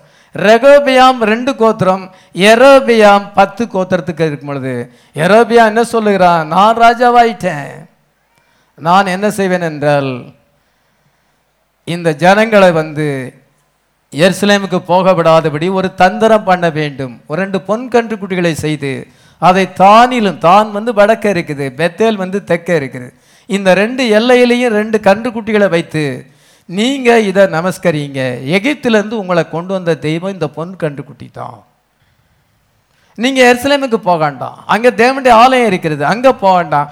நீங்கள் இதையே தொழுது கொள்ளுங்கன்னு சொல்லி இவ்விதமாக ஒரு சுய புத்தியில் அந்த காரியத்தை செய்து ஒரு பலிபீடத்தையும் அவன் கெட்டி அவன் பண்டிகைகளையும் கொண்டு வந்து கிறிஸ்மஸ் பண்டிகை டிசம்பர் இருபத்தஞ்சு அது டிசம்பர் இருபத்தஞ்சு கிடையாது. அதே போல் எட்டாம் மாதம் பதினஞ்சாம் தேதியில் அவன் வந்து ஒரு பண்டிகையும் கொண்டு தன் மனசில் நினைச்ச மாதிரியே இதை ஈனமானவர்கள் ரொம்ப அருவருப்பான பாவத்தை செய்கிறவர்கள் ஹோமோசெக்சுவல் பீப்புளெலாம் அவன் வந்து என்ன சொன்னால் ஈனமானவர்களை ஆசாரில் ஏற்படுத்தினான். சில நேரத்தில் என்ன சொன்னோம் நம்ம கேட்குறோம் என்ன சொன்ன சில சாமியார்கள் வேசித்தானம் செய்கிறாங்க அதை நம்ம கேட்குறோம். பேப்பரில் படிக்கிறோம். அதை மாதிரி என்ன பேப்பரில் நிறைய காரியங்களை படிக்கிறோம். விதமான பாவங்கள்லாம் இந்தியாவில் இருக்கு. இதை மாதிரி ஈனமானவர்களை வந்து அவன் ஆசாரில் ஏற்படுத்தி விக்கிரகாரனை ஐடலேட்டரியை கொண்டு வந்துட்டான். இஸ்ரோ ஜனங்கள் விக்கிரத்தை வழிபட மாட்டாங்க. இவ்விதமாக அவன் செய்து அவன் என்ன செய்தான் என்றால் அந்த ப்ராமிஸ் மேலே ஃபெய்த் இல்லை. அகியா சொன்னால் உனக்கு பத்து ராஜ்யங்களை கொடுத்த நீ வந்து உண்மையாக இருந்தால் உன்னையும் ஆசீர்வதிப்பேன்னு சொன்னார். உன் ராஜ்யத்தையும் நான் தாவிதை ஆசிவித்து போல செய்வேன் சொல்லும் பொழுது அந்த ப்ராமிஸ் மேலே விசுவாசம் இல்லாதபடி தன்னுடைய சுய புத்திக்கு இடம் கொடுத்தான். சாத்தானின் கூட்டமாக மாறிவிட்டார் அதான் சிமினா சபையில் என்ன சொல்லப்பட்டது? அங்கே சாத்தானின் கூட்டத்தார் இதோ தங்களை யூதர் என்று சொல்லியும் யூதராயிராமல் சாத்தானின் கூட்டமாக இருக்கிறவர்கள் செய்யும் தூசணத்தை நான் அறிந்திருக்கிறேன். அவங்க சிமின்லாவில் ரெண்டு பிரிவு ரெண்டு ராஜ்யமாய் மாறிவிட்டது. ஒன்று வந்து யூதா இன்னொன்று இஸ்ரேபேல் ஒரே ராஜ்யமாக இருந்தது ரெண்டு ராஜ்யமாக மாறி northern kingdom and southern kingdom எரோ Rehoboam and எரோபயாம் இப்படி ரெண்டு ராஜ்யங்களாக மாறிவிட்டது. டூ வைன்ஸ் உண்மையான உபதேசம் இப்பொழுது ஃபால்ஸ் டாக்டின் வந்து. நிக்கோலாய் மதஸ்வருடைய கிரி. சபை காலத்தில் அப்படிதான் வந்துச்சு. இந்த இந்த முதலாம் முத்திரையின் கீழே என்ன செய்ய- இந்த எபேசு சபையில் வந்து அப்படி இருந்தது. சிமின்னா சபை வந்து சாத்தானின் கூட்டத்தார் வந்து விட்டார்கள். ஃபால்ஸ் ஒர்ஷிப் வந்து விட்டது. ஃபால்ஸ் டாக்டரின் வந்து விட்டது. நிக்கோலாய் மசோடைய டூ வைன்ஸ் ரெண்டு திராட்சை செடிகள் அங்கே வந்து விட்டது. ஒன்று இனிப்பான கனி இன்னொன்று புளிப்பான கனி. அதில் பாருங்க இந்த எரோபியாம் வந்து கத்துடைய வார்த்தைக்கு கீழ்ப்படியலை. தாவீது வந்து என்ன செய்கிறான் என்றால் ராஜாவாக மாற வேண்டும் என்று சுவாமியல் திகுதேசி அபிஷேகம் பண்ணியிருக்கிறார். அவன் ராஜாவாக வேண்டும் என்ற எண்ணமே கிடையாது. ஐ ஆம் ஏ செப்பர்ட் நான் ஒரு ஆடுகளை மேய்க்கிறவன். ராஜாவாக வேண்டும் என்ற எண்ணமே கிடையாது. ஆனால் கத்தர் வந்து என்னை ராஜாவாக மாற்றியிருக்கிறார். இப்போ சொல்லுகிறான் அபிசாய் சொல்லுகிறான் இப்போ தாவீது இங்கே சவுல் நயர்ந்த நித்திரையாக இருக்கிறான். ரெண்டு குத்தா இல்லை ஒரே குத்தா குத்தி நாமனே அவனை ஈட்டியை வச்சு ஒரே குத்தா குத்துனான். முடிஞ்சு போச்சு. இன்னைக்கே நீ ராஜாவாயிடலாம். Touch not the anointed one கத்தரால் அபிஷேகம் பண்ணப்பட்டவன் மேலே கையை போடக்கூடாது. நான் ராஜாவாகணும்னு நினைக்கல. கத்தர் என்னை ராஜாவாக்கியிருக்கிறார். நான் பாசராகணும்னு நினைக்கல. ஆண்டவர் என்னை பாசராக்கி ஆக்கியிருக்கிறார் நான் என்ன செய்ய முடிய போகுது? நானா வரலையே அவரால் கொண்டிருக்கிறாரு அதனால நான் வந்து பாலிடிக்ஸ் ப்ளே பண்ண வேண்டிய அவசியம் இல்லை. எனக்கு பாலிடிக்ஸ் தேவையில்லை. டோன்ட் ப்ளே பாலிடிக்ஸ் தேவனுடைய ஊழியத்தில் பாலிடிக்ஸ் ப்ளே பண்ணக்கூடாது. டோன்ட் ப்ளே பாலிட்டி எனக்கு பாலிடிக்ஸ் எனக்கு தேவையில்லை. கத்தரா என்னை கொண்டு வரட்டும். ஆமே ஆமென் அவரா என்னை வந்து சிங்காசனத்துக்கு கொண்டு வர வேண்டும். அல்லது நான் இருக்கிற நிலைமையிலே இருக்கிறேன். I was content taking care of my father sheep நான் வந்து என் ஆடுகளை மேய்த்து கொண்டு சந்தோ நான் திருப்தியாக இருந்தேன் நான் அதுக்காக ஜெபம் கூட பண்ணலை. நான் ராஜாவாரனும் ஜெபம் கூட பண்ணலை. ஆனால் God make me king amen நான் வந்து சவுலை கொல்ல மாட்டேன். I am not going to kill God wants me there let God put me there ஆண்டவர் என்னை ராஜாவாக வைக்கணும்னா அவரே கொண்டு என்னை ராஜாவாக்கட்டும். பார்த்துங்க இதுதான் வந்து அவனுக்கு டெஸ்டிங் இந்த தாவீதுக்கு அந்த டெஸ்டிங் அந்த டெஸ்டிங் வரும்பொழுது டெஸ்டிங்கில் அவன் தேவனுடைய பிள்ளையாட்டு நடந்து கொண்டான். நமக்கு சோதனை வரும்பொழுது நம்ம தேவனுடைய பிள்ளையாட்டு நடந்து கொள்ள வேண்டும். ஹalleluya அப்படி நடந்து கொண்டனால் தான் ஆண்டவர் தாவிதை கொண்டு சிங்காசல வச்சார். அவனுக்கு அடாப்ஷன் வந்தது. அவனுக்கு பிளேசிங் வந்தது. ஹalleluya ஆனால் ஜெரோபியாம் வந்து பொலிட்டிக்கல் அங்கே பாலிட்டிக்ஸை கொண்டு வருகிறான். இந்த ஜனங்கள் வந்து அங்கே போயிட்டாங்கன்னா அவன் பக்கம் சேர்ந்துருவாங்களே. அதனால் நான் ஒரு தந்திரம் செய்யணும். இதான் பாலிடிக்ஸ் பாலிடிக்ஸ் வரக்கூடாது. பாலிடிக்ஸ் பாலிடிக்ஸில் அங்கே தான் அரசு அங்கே தான் இருக்கணுமே ஒழிய நமக்குள்ள பாலிடிக்ஸ் வரக்கூடாது. அதனால் நம்ம ரெண்டு பொண்ணு கண்டுக்குட்டியை செய்து வச்சா ஜனங்களெல்லாம் இப்படி வந்துடுவாங்க அங்கே இருக்கிறவங்க அங்கே போவாங்க இங்கே இருக்கவங்க யாரும் எருசலேமுக்கு போக மாட்டாங்க. இதுதான் பாலிடிக்ஸ் தேவனுடைய வார்த்தையின் மேல் விசுவாசம் இல்லாதபடி அவன் வந்து ஹி பிளேட் பாலிடிக்ஸ் அவ்விதமாக செய்யும் பொழுது என்ன ஆனது? கத்தர் அவனையும் புறக்கணிக்கிறார். ஆண்டவர் மேசியா எங்கேருந்து வர வேண்டும்? யூதாக்கோத்தில் வர வேண்டும். தாவீதின் சந்தையில் வர வேண்டும். ஆமென். அவன் வந்து என்ன சொன்னாலும் அந்த ராஜா வந்து ஒரு பொலிட்டிக்கல் மேனாக இருக்கக்கூடாது. அவன் ஒரு மேன் ஆஃப் காடா இருக்க வேண்டும். வாட்சிங் the line of the bird அவன் வா கத்துடைய வார்த்தை எப்படி போகிறதோ அப்படி போக வேண்டும். அவன் தன் சுய புத்தியில போகக்கூடாது. அதனால இங்கே டூ ஸ்பிரிட் வருகிறது. ஒன்று காட்ஸ் ஹோலி ஸ்பிரிட் இன்னொன்று Nicole Nicolaitan spirit hallelujah kingdom divided இவனுக்கு பத்து அவனுக்கு இவனுக்கு நிறைய மெம்பர்ஸ் இருக்கிறாங்க. இவன் சர்ச்சில் நிறைய மெம்பர்ஸ் நிறைய மெம்பர்ஸ் இந்த மெம்பர்ஸ்லாம் ஓடிடக்கூடாதே. அதுக்காக ஒரு பாலிடிக்ஸ் பண்ணுகிறான். இந்த பாலிடிக்ஸ் பண்ணி செய்யும் பொழுது அது கத்துடைய பார்வைக்கு அது பொல்லாப்பா இருந்தது. இஸ்ரேலுக்குள்ளே விக்கிரகாரனை கொண்டு வந்து விட்டான். அதே போல் தான் கத்தோலிக்க சபை கிறிஸ்துவ மார்க்கத்துக்குள்ளே விக்கிரகாரனை கொண்டு வந்து விட்டது. அதான் எரோபியாம் லூசிபர் கத்தோலிக்க மார்க்கம் விக்கிரகத்தை வழிபடுற மார்க்கம் மாதாவை கும்பிடுறதும் ஊதுபத்தி மெழுகுவத்திரி ஜபமாலை வச்சுக்கிட்டு இருக்குது. இது எரோபேயாம் இது. முதல்ல சபை பேசு சபை அப்படியா இருந்துச்சு? இங்கே சாத்தானின் கூட்டத்தார் வந்து விக்கிர எரோபியாம் வந்து இஸ்ரேலுக்குள்ள விக்கிரகாரனை பொன்கன்று குட்டியை வணங்கும்படியாக கொண்டு வந்து விட்டான். ஆ பத்து கோத்திரத்தையும் விக்கிரகாரனை நாடாமல் மெஜாரிட்டி ரோமன் கத்தோலிக்கு தான் உலகத்தில். எல்லா விக்கிரகாரணைக்காரர்கள் இந்த விக்கிரகாரணைக்காரர்கள் ஆகிய ரெண்டாம் மரணமாகிய அக்கினியும் கந்தையரை கடலில் தள்ளப்படுவார்கள். வெளிப்படுத்தல இருபத்தொன்று எட்டில் வாசிக்கிறோம். எல்லா கத்தோலிக்க பீப்புளும் அக்னி கடலில் போவாங்கன்னு பைபிளில் போட்டிருக்கு. ஏசு கிறிஸ்து சொல்லுகிறார். வெளிப்படுத்தல் இருபத்தொன்று எட்டில் சொல்லுகிறார். அங்கே டூ கோல்டன் கால்ஸ் கொண்டு வரும் ஒன்று ராஜாக்கள் இருபத்தேழு பதினொன்றாயிரம் இருபத்தேழுந்து முப்பத்தி மூணு வரைக்கும் வாசிக்கிறோம். The man start to go against the word of God அவன் தேவனுடைய வார்த்தைக்கு விரோதமாய் போனான். இ பிளைடு பாலிடிக்ஸ் அவன் பாலிடிக்ஸ் அங்கே கொண்டான் ரெண்டு பொன்கன்றுக்குள்ளே கொண்டான் நிக்கோலாய்ஸ் மதசோடைய கிரியை சிமினா சபையில் வந்தது. இஸ்ரேல் ஜனங்களில் அந்த செவன் சர்ச்சஸை நம்ம பார்க்குறோம். பின்பு பேலமிஷம் பின்பு ஜேசபலிஷம் வந்தது. பேலமிஷம் பீலையாமின் உபதேசம்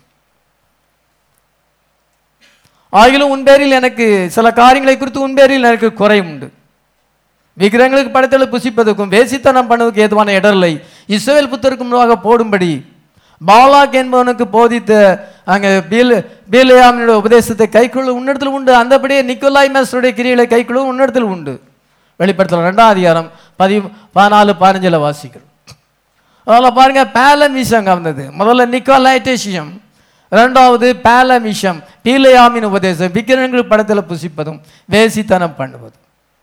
பீலையாம் வந்து அவிதமான காரியங்களை இஸ்ரேலில் கொண்டான் அதுதான் இங்கேயே நடக்கு.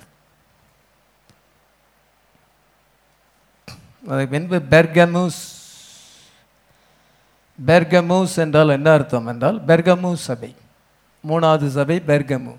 பெர்கமு என்றால் மேரீடுன்னு அர்த்தம். விவாகம் செய்வதுன்னு அர்த்தம். தரவுலி மேரீடு என்று பிரதப்பனதா. முற்றிலுமாக விவாகம் செய்துவிட்டது. சபையானது எதை விவாகம் செய்தது? உலகத்தை விவாகம் செய்துவிட்டது. கத்துடைய வார்த்தைக்குன்னு நம்ம நிற்கணும் ஆனால் உலகத்தை விவாகம் செய்யக்கூடாது. தரவுலி மேரீடு முற்றிலுமாக விவாகம் செய்தது. எரோபியாம் விக்கிரகரனை கொண்டான் ஐடல் ஒர்ஷிப்பை கொண்டான் சாத்தானின் கூட்டமாக ஜனங்கள் மாறினார்கள். அதன் பின்பு நம்ம என்ன வாசிக்கிறோம் என்றால் அந்த ஜேசபெல் அங்கே வருகிறாள். அவள் கத்துடைய தீர்க்கதரிசிகளை கொலை செய்கிறாள். எரபியாம் பலிபீடத்தை கட்டும் பொழுது யூதாவிலிருந்து ஒரு தீர்க்கதரிசி வருவாங்க யூதானா லயன் அது. யூதா வந்து லயன் யூதாவிலிருந்து ஒரு தீர்க்கதரிசி வந்து அந்த பலிபீடத்துக்கு விரோதமாக அவன் சொல்லுகிறான். அதை நீங்கள் பதினாலாம் அதிகாரத்திலே வாசிக்க முடியும். அவன் பலிபீடத்துக்கு விரோதமாக தீர்க்க தரிசனம் உரைக்கிறான். உரைக்கும் பொழுது அதை பதிமூணாவது இடத்துல வாசிக்க முடியும். அந்த ப அப்போ அந்த பலிபீடமே பலிபீடன்னு சொல்லும்போது பொழுது உனக்கு வெடிச்சு விடும். அந்த பலிபீடம் வெடிச்சு விட்டது. எரோபியா அவனை பிடிங்கன்னு சொல்லும்போது கை மறுத்து போச்சு. அவன் மீன்பு அவன் கெஞ்சி கேட்குறான் எனக்காக ஜோம் பண்ணுங்கிறான். ஜோம் பண்ணுறான் கை மறுபடியும் வருது. நீ அரண்மனைக்கு வா உனக்கு வெகுமானம் தருவேன். பாருங்க உனக்கு வெகுமானம் தருவேன்னு சொல்லி அவனை ப்ளீஸ் பண்ண பார்க்குறான் அது இவன் சம்மதிக்கலை. Jeroboam try to seduce the prophet அவன் தீர்க்க தரிசியை வஞ்சிக்க முடியாது உனக்கு ஆஃபரிங் தரேன் உனக்கு காணிக்க தரேன். இந்த மனுஷன் வஞ்சிக்கப்பட மாட்டான். He rebuked Jeroboam and event went அவன் ஜெரோபியாமை கடிந்து கொண்டான். கடிந்து கொண்டு அவன் போய்விட்டான். எரோபியாம் விக்கிரகரணை செய்கிறான். இதுதான் சிமிர்னா சபை. ரெண்டு ராஜ்யங்கள் டிவைட் ஆகி ஒன்று தேவனுடைய பிள்ளைகள் இன்னொன்று பிசாசின் கிரியைகள். அதனால் அங்கே அங்கே வந்து என்ன சொன்னால ஏவாளிலிருந்து ரெண்டு ச வித்துக்கள் வருகிறது. ஒன்று சர்ப்பத்தின் வித்து ஆதியாம நாலாம் அதிகாரம். ஒன்று தேவனுடைய வித்து ஆதியாம அஞ்சு அதிகாரம். ஆறாம் அதிகாரத்தில் ரெண்டு மிக்ஸ் ஆகிவிட்டது. கலப்படமாகி திருமணம் செய்து கொண்டார்கள். அதுதான் பெர்கமு சபையில் தரவுலி மேரீடு இதோ மேரேஜ் பண்ணிட்டாங்க. அதை நம்ம எங்கே வாசிக்கிறோம்? இது ஆகாப் அங்கே வருகிறான். ஆகாப் வந்து விவாகம் செய்து கொடுக்குறோம் யாரை விவாகம் செய்கிறான்? ஜேசபெல விவாகம் செய்து கொள்கிறான். ஒன்று ராஜாக்கள் பதினாறாயிரம் முப்பதாம் வசந்த வாசிக்கலாம். உம்ரியின் குமாரனாகிய ஆகாப் தனக்கு முன்னிருந்த எல்லாரை பார்க்கலும் கர்த்தரின் பார்வைக்கு பொல்லாப்பானதை செய்தான். நேபாத்தின் குமாரனாகிய எரோபயாவின் பாவங்களை நடப்பது அவனுக்கு கொஞ்ச காரியம் என்று நினைத்தார் போல். அவன் சீதோனியரின் ராஜாவாகிய ஏத்பாகாலின் குமாரத்தி ஏசபேலை விவாகம் இதோ பண்ணி ஏசபேலை விவாகம் பண்ணினான். சீதோனின் ராஜாவாகிய ஏக்பாலின் குமார்த்தியாகிய அவன் வந்து ஏக்பால் வந்து ஒரு ஒரு மேடரர் அவன் ஒரு பூசாரி. அந்த பூசாரி மகளை போய் கல்யாணம் கட்டிக்கிட்டான். அந்த கொலகாரனுடைய மகளை அவன் கல்யாணம் செய்து கொண்டான். ஜேசபெல் அவ தான் ஜேசபெல். ஒருவேளை அவள் ரொம்ப அழகாக இருந்திருக்கலாம். அல்லது அவன் அரசாங்க பொலிட்டிக்கல் ரீசனாக அவன் வந்து வியாகம் செய்து கொள்ளலாம். அந்த ஏசபேலை போய் அந்த ஆகாப் யாகம் செய்தான்? பாருங்க ரெண்டு கிங்டம் ஒன்று வந்து என்ன சொன்னாலும் ஒன்று ப்ராட்டஸ்டன்ட்மாக இருக்கும் ஒன்று விசுவாசமாக இருக்கும் இன்னொன்று எப்படி இருக்குது? ஒரே ஐடல் ஒர்ஷிப் ரோமன் கத்தோலிக்கு ஃபுல்லாக ஐடல் ஒர்ஷிப் தான். இஸ்ரோ ஜனங்கள் ஃபுல்லாக ஐடல் ஒர்ஷிப் ஆனால் யூதா வந்து அங்கே டெம்பிளில் கத்தருடைய ஆலயத்தில் ஆராதனை செய்கிறாங்க அவங்க ரெண்டு கோத்திரம் இது பத்து கோத்திரம். இப்பொழுது அந்த இஸ்ரவேலில் தான் இந்த ஆகாப் தோன்றுகிறான். பாசா அங்கே வருகிறான். பாசாவுக்கும் அபியாமுக்கும் யுத்தம் நடக்கிறது. ரெண்டு பேருக்கும் யுத்தம் நடக்கிறது. அதன் பின்பு பாசாக்கு பிறகு ஆகாப் வருகிறான். உமரியின் குமாரன் ஆகாப் வந்து ஏசபேலை வாக செய்கிறான். அதுதான் பெர்கமுஸ். பெர்கமுஸ் என்றால் மேரீடுன்னு அர்த்தம். இன்னைக்கு சபையானது உலகத்தை வாகம் செய்கிறது. வார்த்தையோடு சேர்ந்து உலகத்தை மிக்ஸ் பண்ணுறாங்க. அவ்விதமாக இப்பொழுது அங்கே மேரேஜ் நடக்கிறது. ஜேசபெல்ல அவன் விவாகம் செய்கிறான். ஜேசபெல்ல விவாகம் செய்யும் பொழுது ஆக்சியேஜ் வருகிறது. அதான் கொலம்போ. ஆக்சியேஜ் வருகிறது. ஏசான் என்றால் அங்கே தேத்தீரா சபையின் காலம் வருகிறது. மேரேஜ் நடந்து விட்டது இப்பொழுது தேத்தீரா சபையின் காலம். ஏசபேல் என்ன செய்தால் எல்லாரையும் கொலை செய்துட்டான். காளை அங்கே மறிக்கிறது சாக்ரிஃபைசியல் அனிமல் அந்த காளையின் ஆவி ஆண்டவர் கொடுத்தார். எல்லாரையும் கொலை செய்து விட்டார் நான் ஒருத்தன் மட்டும்தான் இருக்கேன் ஆண்டவரே அப்படின்னு சொல்கிறோம் ஒன்று ராஜாக்கள் பதினெட்டாம் அதிகாரம் பத்தாம் வசனம். அதற்கு அவன் சேனைகளின் தேவனாகிய கர்த்தருக்காக வெகு பக்தி வைராக்கியமாக இருந்தேன். இஸ்ரவேல் புத்திரர் உமது உடன்படிக்கையை தள்ளிவிட்டார்கள். உம்முடைய பலிபீடங்களை இடித்து உம்முடைய தீர்க்கதரிசிகளை பட்டயத்தினால் கொன்று போட்டார்கள். நான் ஒருவன் மாத்திரம் மீதியாயிருக்கிறேன். என் பிராணனையும் வாங்க தேடுகிறார்கள் என்றான். இதோ நான் ஒருத்தன் மட்டும்தான் மீதியாக இருக்கிறேன் என்னையும் தான் எல்லா தீர்க்கதரிசியும் கொலை செய்து விட்டார். தீர்க்கதரிசியின் புத்திரர்களை கொலை செய்து விட்டார். நான் ஒருத்தன் மாத்தான் தான் வந்து என்ன அந்த கொலம்போ தேத்தீரா சபையின் காலத்தில் ஜேசபெல் அங்கே வருகிறார். எல்லாரையும் கொலை செய்து விட்டார் ஏசபெல் எல்லாரையும் கொலை செய்து விட்டார் நான் ஒருத்தன் மட்டும் இருக்கேன். என்னையும் கூட கொலை செய்ய வகை தேடுகிறாள் அந்த ஜேசபெல். வெளிப்படுத்தல் ரெண்டு இருபதை வாசிக்கலாம். ஆகிலும் உன் பேரில் எனக்கு குறை உண்டு. என்னவெனில் தன்னை தீர்க்கதரிசி என்று சொல்லுகிற ஏசபேல் என்னும் ஸ்திரீயானவள் என்னுடைய ஊழியக்காரர் வேசித்தனம் பண்ணவும் விக்கிரகங்களுக்கு படைத்தவர்களை புசிக்கவும் அவளுக்கு போதித்தவர்களை வஞ்சிக்கும்படி நீ அவளுக்கு இடம் கொடுக்கிறாய். ஆகிலும் உன்னை உன்மேல் எனக்கு குறை உண்டு. தன்னை தீர்க்கதரிசி என்று சொல்லுகிற ஏசபேல் என் எஸ்ரியானவள் என் ஊழியக்காரர்கள் வேசித்தனம் பணம் விக்கிரங்களுக்கு படத்திலும் அவளுக்கு போதித்து அவளை வஞ்சிக்கும்படி நீ அவளுக்கு இடம் கொடுக்கிறாய். அவள் மனம் திரும்படியாக அவளுக்கு தவணை கொடுத்தேன். ஆயிரம் வருஷம். கொலம்போ அந்த சரதை சபை அந்த தேத்திரா சபையின் காலம் மன அவள் மனம் திரும்படியாக அவள் தவணை கொடுத்தான். ஆயிரம் வருஷம் கொடுத்தேன். ஆனால் அவள் தன் வேசி மார்க்கத்தை விட்டு மனம் திரும்ப அவளுக்கு விருப்பமில்லை. ஆகையால் நான் அவளை கட்டில் கடையாக்கி அவளோடு பேச்சாரம் செய்தவர்களும் தங்கள் கிரிகளை விட்டு மனம் திரும்பாத பட்சத்தில் அவர்களையும் மிகுந்த உபத்திரம் தள்ளி அவளுடைய பிள்ளைகளை நான் கொல்லவே கொல்லுவேன். அப்பொழுது நானே உள்ளந்திரிகளை இருதயங்களை ஆராயிரம் என்று எல்லா சபைகளும் அறிந்து கொள்ளும். அன்றியும் உங்களில் உங்கள் உங்கள் கிரிகளை தக்கதாக உங்களை பலன் அளிப்பேன் நிறைய வசனம்லாம் இருக்கு. கரெக்டாக அந்த தியத்தீரா சபை வந்து ஏசபேல் காலத்தில் நிறைவேறும் அந்த ஜாசபல் என்னும் இஸ்திரியானவள் எப்படி தீர்க்கதரிசிகளை கொலை செய்தாலோ அதே போல் இதை கொலம்போ காலத்தில் இந்த தேத்தீரா சபையின் காலத்தில் ஆக்ஸ் ஏஜில் இதோ கொலை செய்யப்பட்டார்கள். ஆறு கோடியே எண்பது லட்சம் ப்ராட்டஸ்டன்ட் கிறிஸ்தவர்கள் கொலை செய்யப்பட்டார்கள். அவளுடைய பாதையில் குறுக்க வருகிற எல்லாரையும் கொலை செய்து விடுவார். நாற்பத்தி அவள் கொலை செய்ய அவள் கொலை செய்து போட்டாள். அதுதான் தேத்தீரா சபை. இஸ்ரேலிலே நம்ம செவன் சர்ச்சேஜஸை பார்க்குறோம். ரோமன் சிஸ்டம் ஒன்லி ஒன் நான் மட்டும்தான் இருக்கிறேன்னு சொல்லுகிறோம் அந்த அளவுக்கு என்ன என்றால் முற்றிலுமாக புரோட்டஸ்டன்ட் கிறிஸ்தவர்களை கொலை செய்ய கத்தோலிக்க மார்க்கம் செய்தது. மார்ட்டின் லுத்தர் வந்து அதில் தப்பிச்சிட்டார். ஹலோ அதெல்லாம் அதுக்கு பிறகு பெலதெல்பியா நம்ம வந்து சர்தை சபையை வாசிக்கிறோம். வெளிப்படுத்தல் மூணாவது அதிகாரம் ஒன்றுலேருந்து ஆறு வரைக்கும் நம்ம சர்டிஸ் அந்த சர்தை சபையை வாசிக்கிறோம். சர்தை சபையின் தூதனுக்கு எழுத வேண்டியது என்னவெனில் தேவனுடைய ஏழு ஆவிகளும் ஏழு நட்சத்திரங்களுடைய சொல்லுகிறதாவது நீ உயிருள்ளவன் என்று பெயர் கொண்டு வந்து செத்தவனாய் இருக்கிறாய். உன் கிரியைகள் தேவனுக்கு முன்பாக நிறைவுள்ளவளாய் நான் காணவில்லை. ஆகையால் நீ என்ன நிலைமையிலிருந்து விழுந்தாய் என்பதை நினைத்து அதை கை கொண்டு மனம் திரும்பு. நீ விழித்திராவிட்டால் திருடனைப் போல உன்மேல் வருவேன். இப்படி நிறைய வசனங்கள் இருக்கு. அல்ல சர்தை என்றால் என்ன அர்த்தம் என்றால் எஸ்கேப்டு ஒன்ஸ்னு அர்த்தம். தப்பித்து கொண்டவர்கள்னு அர்த்தம். இப்ப ஏசபேல் பிடியிலிருந்து தப்பித்து கொண்ட மார்ட்டின் லுத்தர் தப்பித்து கொண்டார் மார்ட்டின் லுத்தர் ஒரு சாமியார். போப்பு வந்து அவரை கொலை செய்ய நினைக்கும் பொழுது கத்தர் அங்கே தப்பி வைக்கும்படியா செய்தார். அவர் புரோட்டஸ்டன்ட் என்றால் கத்தோலிக்க விரோதமாக அவர்கள் புரோட்டஸ்ட் பண்ணாங்க. எதிர்ப்பு தெரிவித்தாங்க. ஒரு கூட்டமான மக்கள் வந்தாங்க. விக்கிரகத்தை விட்டாங்க. மாதாவை வழிபடுறதை விட்டார்கள். இதோ விசுவாச மார்க்கத்தில் வந்தாங்க. அதனால் அவர்கள் தப்பித்து கொண்டவர்கள் சர்டிஸ். அதே போல தான் சிலர் தப்பிச்சுக்கிட்டாங்க. ஏசபேல் பிடியிலேருந்து தப்பித்து கொண்டாங்க. எப்படி தப்பிச்சு கொண்டாங்க? ஒன்று ராஜாக்கள் பதினெட்டாம் அதிகாரம் ரெண்டு மூணு வாசிக்கலாம். அப்பொழுது எலியா ஆகாபுக்கு தன்னை காண்பிக்க போனான். மூணு நாலு மூணு நாலு வாசிக்கலாம். ஆனபடியால் ஆகாப் அரமனை விசாரிப்புக்காரனாகிய உபதியாவை அழைப்பித்தான். உபதியா கர்த்தருக்கு மிகவும் பயந்து நடக்கிறவனாய் இருந்தான் ஏசபேல் கர்த்தரின் தீர்க்கதரிசிகளை சங்கரிக்கிற போது உபதியா நூறு தீர்க்கதரிசிகளை சேர்த்து அவர்களை கெபிக்கு ஐம்பது ஐம்பது பேராக ஒழித்து வைத்து அவளுக்கு அப்பமும் தண்ணீரும் கொடுத்து அவர்களை பராமரித்து வந்தான். சரி பாருங்க இங்க உபதியாவை வாசிக்கிறோம். அரண்மனை விசாரிப்புக்காரன் காரியதரிசி செக்ரட்டரி பர்சனல் செக்ரட்டரி ஆகாப்புக்கு பர்சனல் செக்ரட்டரி ஒபதியா? ஆகா பொல்லாதவன் இவன் கத்தருக்கு பயப்படுறவன்.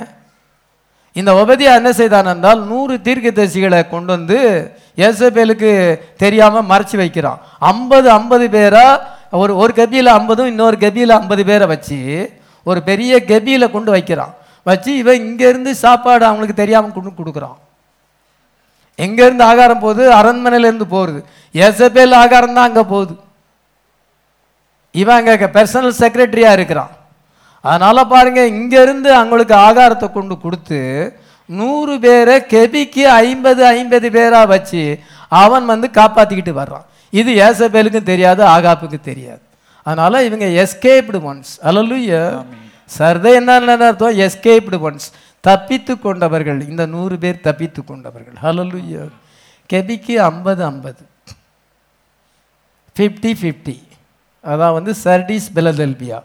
சர்டீஸ் ஐம்பது பிலதெல்பியா ஐம்பது.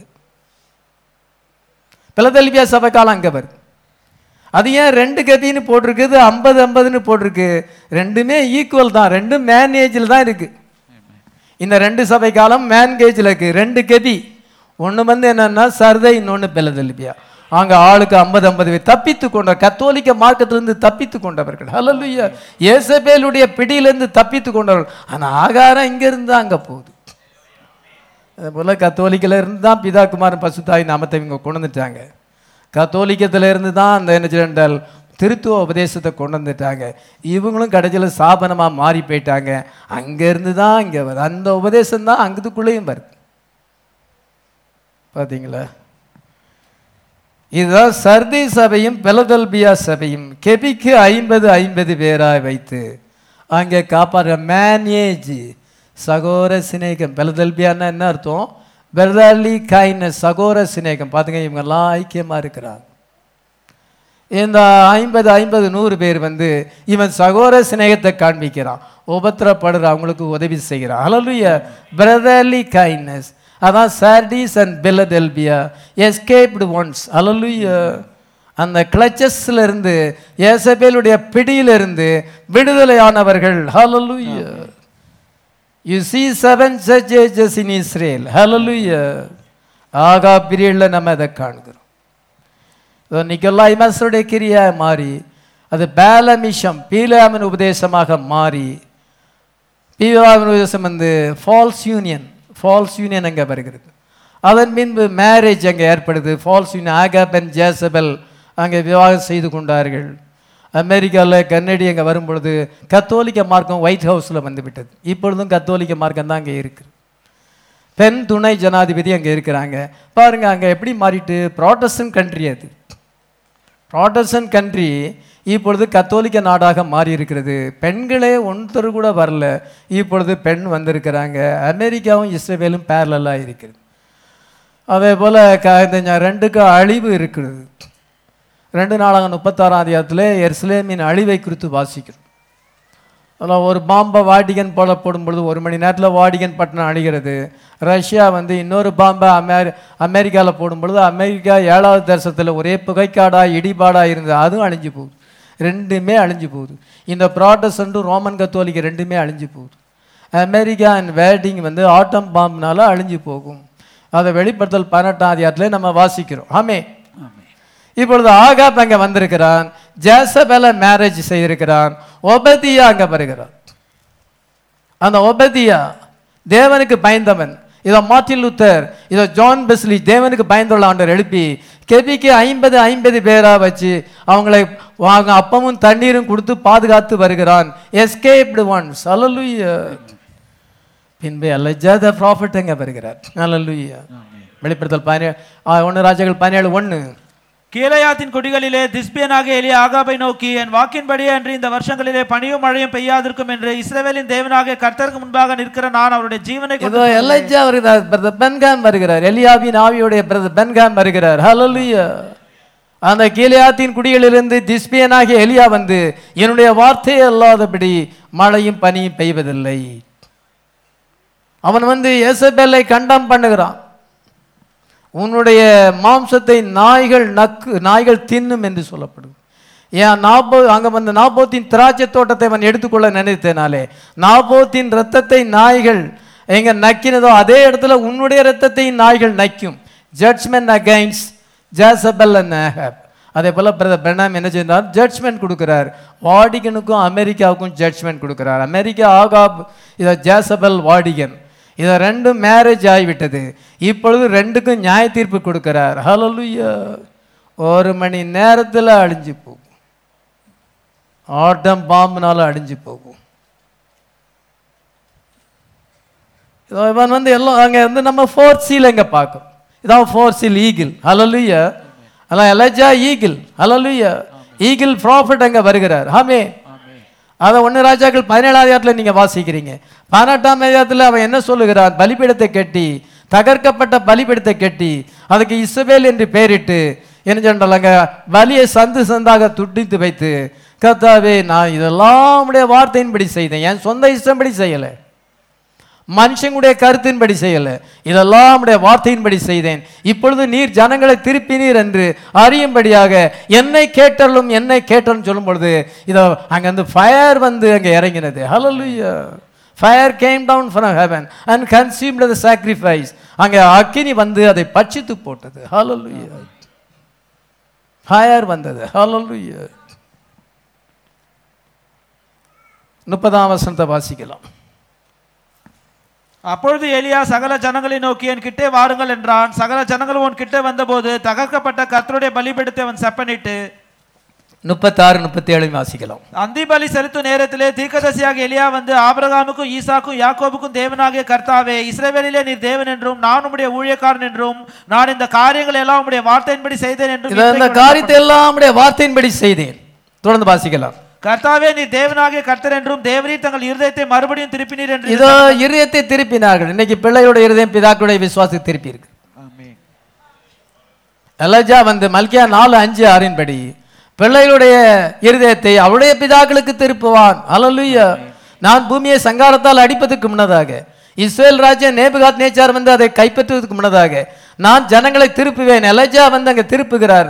நம்ம இன்னைக்கு ஆதி பெந்தகோஸ் உபதேசி திருப்பி இருக்கிறார் ஹalleluya எப்பொழுது மேனேஜ் முடிகிற நேரத்தில் at the end of the Pentecostal age hallelujah God sent a prophet hallelujah it hand the heart of the elect to the faith of the fathers நம்மை வந்து பிதாக்குடைய விசுவாசத்துக்கு திருப்பி இருக்கிறார் ஹலலுயா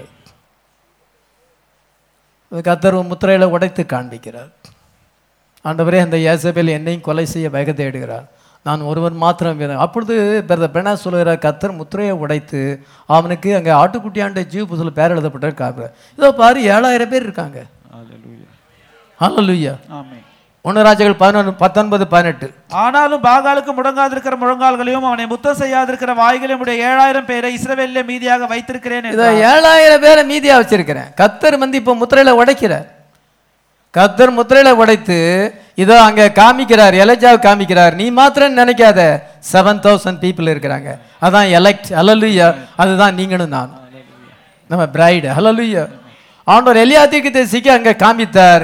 இன்னைக்கு பிரதர் பெனாமுக்கு காமிக்கிறார். ஆட்டுக்குட்டியாண்ட ஜீவபோசல் பேரெழுதப்பட்ட மக்கள் அங்கே வருகிறாங்க. ஹalleluya காலமனின் திரைக்கு அப்பாலே போய் அந்த ஜனங்களை பார்த்தார். ஹalleluya இதோ ஒரு ஜனங்கள் அவங்க ஏழாயிரம் பேர் இருக்கிறாங்க. பாகாலுக்கு முழங்கால் சோபன மார்க்கமாய் போகாதவர்கள்.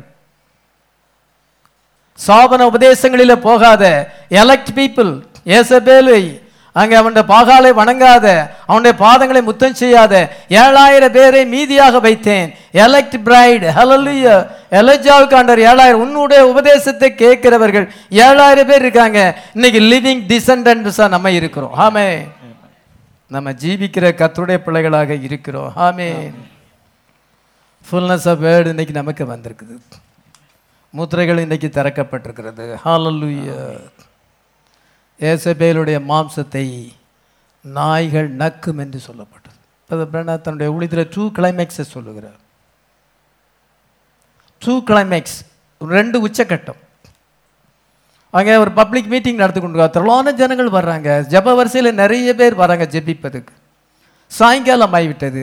அப்பொழுது இங்கேருந்து அக்னி சமமானது அங்கே ஒரு டென்ட்டுக்கு போகிறது. ஒரு சின்ன டென்ட் இருக்கிறது. அது செகண்ட் கிளைமேக்ஸ் அதனால் பிரதர் பிரணாமுக்கு என்ன சொல்லப்பட்டது என்றால் I will meet you in there it is the that full it will not be a public show உன்னை நான் அங்கே சந்திப்பேன். இது மூன்றாம் இழுப்பு. இது வந்து வெளியரங்கமான காட்சியாக இருக்கிறது. இது ஒரு ஃபர்ஸ்ட் கிளைமேக்ஸ் பெனா லைஃப்பில் வந்து மினிஸ்ட்ரி கிளைமேக்ஸில் போனது. இன்னைக்கு பிரைடு மினிஸ்ட்ரி கிளைமேக்ஸில் போயிருக்குது. அல்ல இது வந்து பப்ளிக் ஷோ கிடையாது. உன்னை நான் அங்கே சந்திப்பேன். இங்கேருந்து அங்கேருந்து அக்னி சம்பன் இன்னைக்கு இங்கே வந்திருக்கு. பிரதர் பெனாமுடைய ஊழியர் இன்னைக்கு செகண்ட் கிளைமேக்ஸுக்கு வந்திருக்கு. அதான் பிரைட் மினிஸ்ட்ரி அமே ஆமென் அந்த அவர் சொன்ன பிரசங்கத்தை இப்போ நம்ம மோர் டீட்டெயிலாக போதிக்கிறோம். ரொம்ப விளக்கமா போதிக்கிறோம். இப்பொழுது ஒரு கிளைமேக்ஸ் ரெண்டாவது கிளைமேக்ஸ் வந்திருக்கிறது. இப்பொழுது கத்தர் உன்னை நான் அங்கே சந்திப்பேன். ஹalleluya ஆமென் பார்த்தீங்களா ஆனால் எசபேலுடைய பாடி குறித்து என்ன சொல்லப்படுது? பின்பு வேறொரு தூதன் சூரியன் மேல் இருக்க கண்டேன். அவன் மானத்தின் மத்தியில் பறக்கிற சகல பறவைகளையும் பார்த்து நீங்கள் வந்து ராஜாக்களின் மாம்சத்தையும் சேனத்திரளர் மாம்சத்தையும் பலவான்களின் மாம்சத்தையும் அடிமைகள் சுயாதீனர்கள் சிறியோர் பெரியோர் இவர் எல்லாருடைய மாம்சத்தையும் பச்சிக்கும்படிக்கு மகாதேவன் கொடுக்கும் விருந்துக்கு கூடி வாருங்கள் என்று சொல்ல கேட்டேன். பின்பு மிருகமும் அவருடைய இது பூமியின் ராஜாக்களும் அவருடைய சேனைகளும் குதிரை மேலே எறிந்துவிடும் அவருடைய சேனையோடு யுத்தம் பண்ண வர வர கண்டேன். அப்பொழுது மிருகம் பிடிக்கப்பட்டது. மிருகத்துக்கு முன்பாக செய்த அற்புதங்களால் அதன் முத்திரையை தரித்தவர்களையும் அதனுடைய அதை வணங்கின அது சொருபத்தை வணங்குமாகிய மோசம் போக்கின கள்ளத்திக்கு தேசியும் பிடிக்கப்பட்டான். இருவரும் கந்த எறிகிற அக்னி கடலில் போட்டவர்கள் போடப்பட்டார்கள். இருபத்தொன்னாம் வசனத்தை வாசிக்கலாம். மற்றவர்கள் பத்தொன்பது இருபத்தொன்னு. மற்றவர்கள் குதிரையின் மேல் ஏறினருடைய வாயிலிருந்து புறப்படுகிற பட்டயத்தால் கொல்லப்பட்டார்கள். இதோ மற்றவர்கள் குதிரையின் மேல் ஏறினுடைய வாயிலிருந்து புறப்படும் பட்டயத்தால் கொல்லப்பட்டார்கள். அவருடைய மாம்சத்தால் பறவைகள் யாவும் திருப்தி அடைந்தன. பாருங்க ஏசபேலுடைய பாடியில பறவைகள் வந்து சாப்பிடுது. அதான் அவ டெட் ஆயிட்டா. Jezebel is dead Ahab is dead அதே போல் இன்னைக்கு ஸ்தாபன சபைகள் டெட் டெட் இருக்குது. பறவைகள். பறவைகள் சொல்லி ஈவில் ஸ்பீட் அந்த பீஸ் அண்ட் ஈகிள்ஸ் நாய்கள். அந்த பறவைகள் வந்து நாய்கள் பறவைகள் வந்து அவருடைய மாம்சத்தை சொல்ற டெமன் ஸ்பிரிட் இருந்து அவங்க விட அந்த டெட் பாடியை சாப்பிட்டுக்கிட்டு இருக்கு. ஏன்னா அந்த சாபனத்தில் சேர்ந்தால் டீச்சர் வேலை கிடைக்கும். ஸ்கூலில் டீச்சர் வேலை தருவாங்க. அந்த ஸ்தாபனத்தில் அதிக வேலை வாய்ப்புகள்லாம் இருக்குது சிஎஸ்ஐயில் வேலை வாய்ப்புகள் இருக்குது புருஷன் மனைவி ரெண்டு பேருக்கும் டீச்சர் போஸ்ட் கொடுப்பாங்க. பிள்ளைகள் அவங்க ஸ்கூலில் படித்தா ஃபீஸ் கட்டாண்டாம். காலேஜ் இருக்குது நர்சிங் கோர்ஸ் இருக்குது. ஹாஸ்பிட்டல் இருக்குது. அந்த பறவைகள் வந்து அது மேலே மொச்சிக்கிட்டு இருக்கு. ஏன்னா சில அந்த மாம்சத்தை சாப்பிட்டுக்கிட்டு இருக்கு. அவங்களுக்கு சில ஃபெசிலிட்டிஸ் இருக்குது. அவங்க பிஷப்பாக மாறலாம் ரெவெண்டாக மாறலாம். அவங்க வந்து சேர்மனாக மாறலாம். இது அவங்களுக்கு நிறைய போஸ்ட்லாம் அங்கே இருக்குது. அதனால் இவங்க அதை விட்டு வெளியே வர மாட்டாங்க சில ஃபெசிலிட்டிலாம் இருக்குது. பறவைகள் அதை மொச்சு கொண்டிருக்குது நாய்கள் அதை சாப்பிட்டு கொண்டிருக்குது. டெமன் ஸ்பிரிட் வந்து அந்த ஜேசபல் பாடி மேலே வந்திருக்கு. அதான் டெட் ஜட்ஜ் அது டெட் ஆயிட்டனால தான் அது வந்திருக்கு. அது உயிர் இருந்தால் வராது. அதனால் பாருங்கள் டெட் பாடிஸ் ஒரு நாள் அதுக்கு ஜீவன் இருந்தது. இப்பொழுது அவங்க சாபனத்தை ஏற்படுத்தி கொண்டனால அதில் ஜீவன் இல்லை. அது மறிச்சு டெட் சர்ச் ஆகியிருக்கிறது demon powers fed upon them அது வந்து டெமன் பவர்ஸ் அதனால் போஷிக்கப்படுகிறது. அவங்க ஒரு நாளும் இனிமே எழும்ப முடியாது. They will never rise anymore இந்த சாபன சபைகள் செத்து போன சபைகள் ஒரு நாளும் உயிர் மீட்சி அடையாது. ஒரு நாளும் எழுப்புதல் அடையாது. இது டெட்டு டெமன் ஸ்பிரிட் அது மேலே இருக்கு. இதுதான் அந்த சபையினுடைய முடிவு. அங்கே எலைஜா அங்கே தீர்க்கதரிசிங்க தோன்றுகிறார். From Solomon to Elijah. ரெண்டு ராஜாக்கள் ரெண்டாயிரம் பதினொன்றாம் அவர்கள் பேசிக்கொண்டு நடந்து போகையில் இதோ அக்கினி ரதமும் அக்கினி குதிரைகளும் ஒரு நடுவாக வந்து இருவரையும் பிரித்தது. எலியா சோல் காற்றிலே பரலோகத்துக்கு எலியா. சுழல் காத்திலே பரலோகத்துக்கு எடுத்துக்கொள்ளப்பட்டான். ஹலலுயா இன்னைக்கு நீங்க சுழல் நீங்க மேலே எடுத்துக்கொள்ளப்படுறீங்க. ஹலலுயா செவன் சர்ச்சேசஸ் முடிஞ்சிருது. அது ஒன்று ராஜாக்கள்ல இருந்து ஆரம்பிச்சு ரெண்டு ராஜாக்கள் பதினோராம் அதிகாரம் வரைக்கும் செவன் சர்ச்சஸ் போகுது. அங்க எலஜா எடுத்துக்கொள்ளப்பட்டான். நீங்க வந்து எடுத்துக்கொள்ளப்படும் பொழுது ஏழு சபை காலங்கள் முடிவடைகிறது ஆமே அதனால seven churches in Israel amen அது ஃபர்ஸ்ட் ஏஜ் வந்து சாலமன் ஏஜ் ஆயிருக்கு. அஹ் கத்தர் வந்து என்ன செய்யறார் ஒன்று ராஜாக்கள் இருபத்தி ரெண்டு அதிகாரத்தையும் பார்க்கும் பொழுது அது செவன் சர்ச் ஏஜஸ் ஆயிருக்கு. முதலாம் அதிகாரத்திலே சாலமன் முடிசூட்டப்படுகிறார். ரெண்டாம் அதிகாரத்திலே அவன் வந்து தாவியின் சத்துருக்களுக்கு அவங்க தீர்ப்பு கொடுக்கிறான் மூன்றாம் அதிகாரத்திலே கத்தர் அவனுக்கு தரிசனமாகிறார். நாலாம் அதிகாரத்திலே ராஜ்யபாரத்தை சிறப்படுத்துகிறான். இது அஞ் அஞ்சாம் அதிகாரத்தில் அஞ்சாம் அதிகாரம் ஆறு ஏழு எட்டில் தேவனுடைய ஆலயம் கட்டப்படுது. ஒன்பதாம் அதிகாரத்தில் மறுபடியும் ஆண்டவர் சாலமனுக்கு தரிசனமாகிறார். பத்தாம் அதிகாரத்தில் சேப்பா நாட்டு இஸ்திரி வருகிறாள். பதினோராம் அதிகாரத்தில் இதோ சாலமன் கத்தரை விட்டு பின்வாங்கி போகிறான். எரோபியம் அங்கே காட்சியிலே வருகிறான். பனிரெண்டாம் அதிகாரத்தில் எரோபியாம் ராஜ்யபாரத்தை பெறுகிறான். அங்கே பொன்கண்டிக்குள்ளில் சாபிக்கிறான். அதிகாரில் யூதாவிலிருந்து ஒன்று தீக்கு தேசி வந்து அந்த பலிபீடத்துக்கு விரோதமாக செய்கிறார். பதினாலாம் அங்கே பாசாவுக்கும் அந்த அபியாம் ரெண்டு யூ யூதாவுக்கும் அங்கேருந்து யுத்தம் ஏற்படுகிறது. அப்படியே நீங்கள் தொடர்ந்து போகும் பொழுது இதோ பதினஞ்சாம் அதிகாரத்தில் எரோபியாமினுடைய மகன் மறிக்கிறான் அகசியா அங்கே மறிக்கிறான் பதினாறாயிரத்துல மேரேஜ் நடக்குது. பெர்கமு சபை வருகிறது. ஆகாப்பும் ஏசபேலும் வாகம் செய்கிறாள். பதினேழாம் அதிகாரத்துல திஸ்பியனாகிய எலியா வருகிறான். ஏழாம் தூதன் அங்கே காட்சியில் தோன்றுகிறார். பதினெட்டாம் இடத்துல அங்கே ஷோளம் நடக்குது பலப்பரிச்சை நடக்கிறது. கத்தர் தெய்வமா பாகால் தெய்வமா?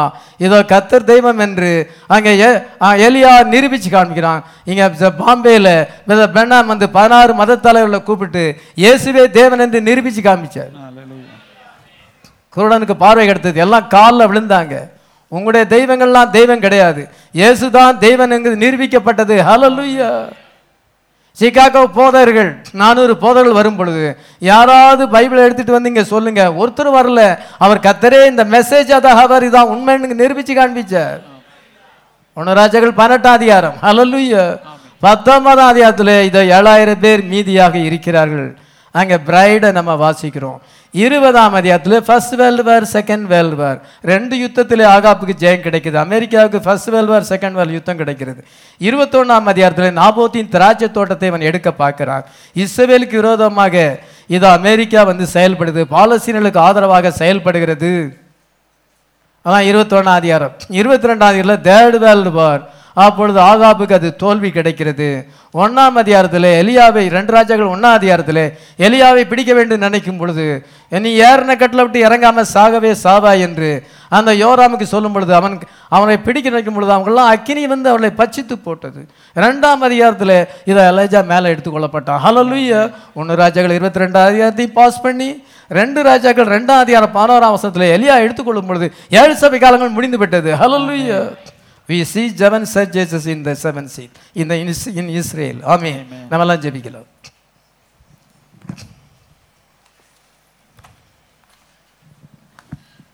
எல்லாரும் ஜெபம். கத்தர் எப்படி அந்த வார்த்தையை உறுதிப்படுத்துகிறார்? நீங்கள் விசுவாசிக்கிற சத்தியமானது உண்மையானது அது தேவனால் கொடுக்கப்பட்டது பழைய ஏற்பாடு ஷேடோ அதை நிரூபித்து காண்பிக்கிறது. பழைய ஏற்பாடு ஷேடோ புதிய ஏற்பாடு சப்சன்ஸ் இன்றைக்கி நீங்கள் ரியாலிட்டியில் இருக்கிறீங்க. ரெண்டு விதமான பிளஸ்ஸிங்கும் இப்பொழுது நமக்கு வருகிறது. சாத்தான் இப்பொழுது எல்லா கிரியைகளையும் செய்து கொண்டிருக்கிறான். ஆனாலும் ஒன்றும் நம்மை சேதப்படுத்த மாட்டோம் we follow the leading of the holy spirit நம்ம சுய புத்தியில் போகாதபடி தேவனுடைய வார்த்தையின்படி போய் கொண்டிருக்கும் பொழுது ஒரு நாளில் நம்ம ரேப்சரில் பங்கு பெறுவோம். அல்லஜாவை கத்தர் உயிரோடு எடுத்துக்கொண்டது போல் இந்த கடைசி கால சபையை ஆண்டவர் உயிரோடு எடுத்துக்கொள்ளப் போகிறார். கத்தர் இப்படி இது நடக்க வேண்டும் என்பதுக்காகத்தான். இந்த சத்தியத்தை உறுதிப்படுத்துக்கு தான் பழைய ஏற்பாட்டில் இப்படி ஒரு ஹிஸ்டரியை கொண்டு வந்திருக்கிறார். இப்படி ஒரு காரியங்களை அனுமதித்திருக்கிறார். இந்த காரியம் கத்தராலே வந்தது. இதெல்லாமே கத்தர் அவிதமாக தன்னுடைய பிளான் தன்னுடைய சிந்தையை தன் மனசில் இருக்கிற அந்த மைண்டை ரிவீல் பண்ணி கொண்டிருக்கிறார். கத்தர் தம்முடைய திட்டத்தை வெளிப்படுத்தி கொண்டு நீங்கள் அந்த திட்டத்தில் இருக்கும் பொழுது ஒரு நாளும் கைவிடப்படுவதில்லை. ஒரு நாளும் சோர்ந்து போக வேண்டாம். கத்தர் நம்முடைய பட்சத்தில் இருக்கிறார். நம்ம அந்த பேட்டர்னில் இருக்கிறோம். எப்படி நடந்ததோ அதே போல தான் நமக்கு நடக்கும். அவங்களுக்கு எப்படி நடந்ததோ அதே போல தான் நமக்கு நடக்கும். God never changes God never changes is ways தம்முடைய வழிகளை அவர் மாற்றுவதில்லை. அதில் எல்லோரும் கத்தனைக்கு நோக்கி நம்ம ஜெபிக்கலாம். கதாவே மக்கு சோத்திரம் ஆண்டவரே. தேங்க்யூ ஜீசஸ் அல்லா சோத்திரம் ஆண்டவரே சோத்திரம். எல்லாரும் வாயை திறந்து கத்திர நோக்கி நம்ம ஜெபிக்கலாம். கதாவே அந்த நாளுக்கு இந்த இந்த நேரத்துக்கு என்று ஆயத்தப்படுத்தும். நான் வந்து நான் தேவனுடைய வார்த்தையின்படி நடக்க எனக்கு உதவி செய்வீராக என்று சொல்லுவோம்.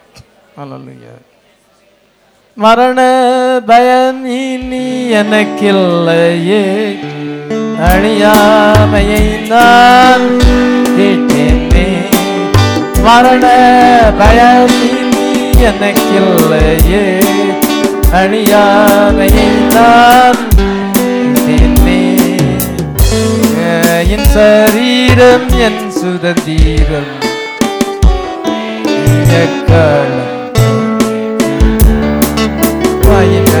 என் சரீரம் என் சுதந்திரம்.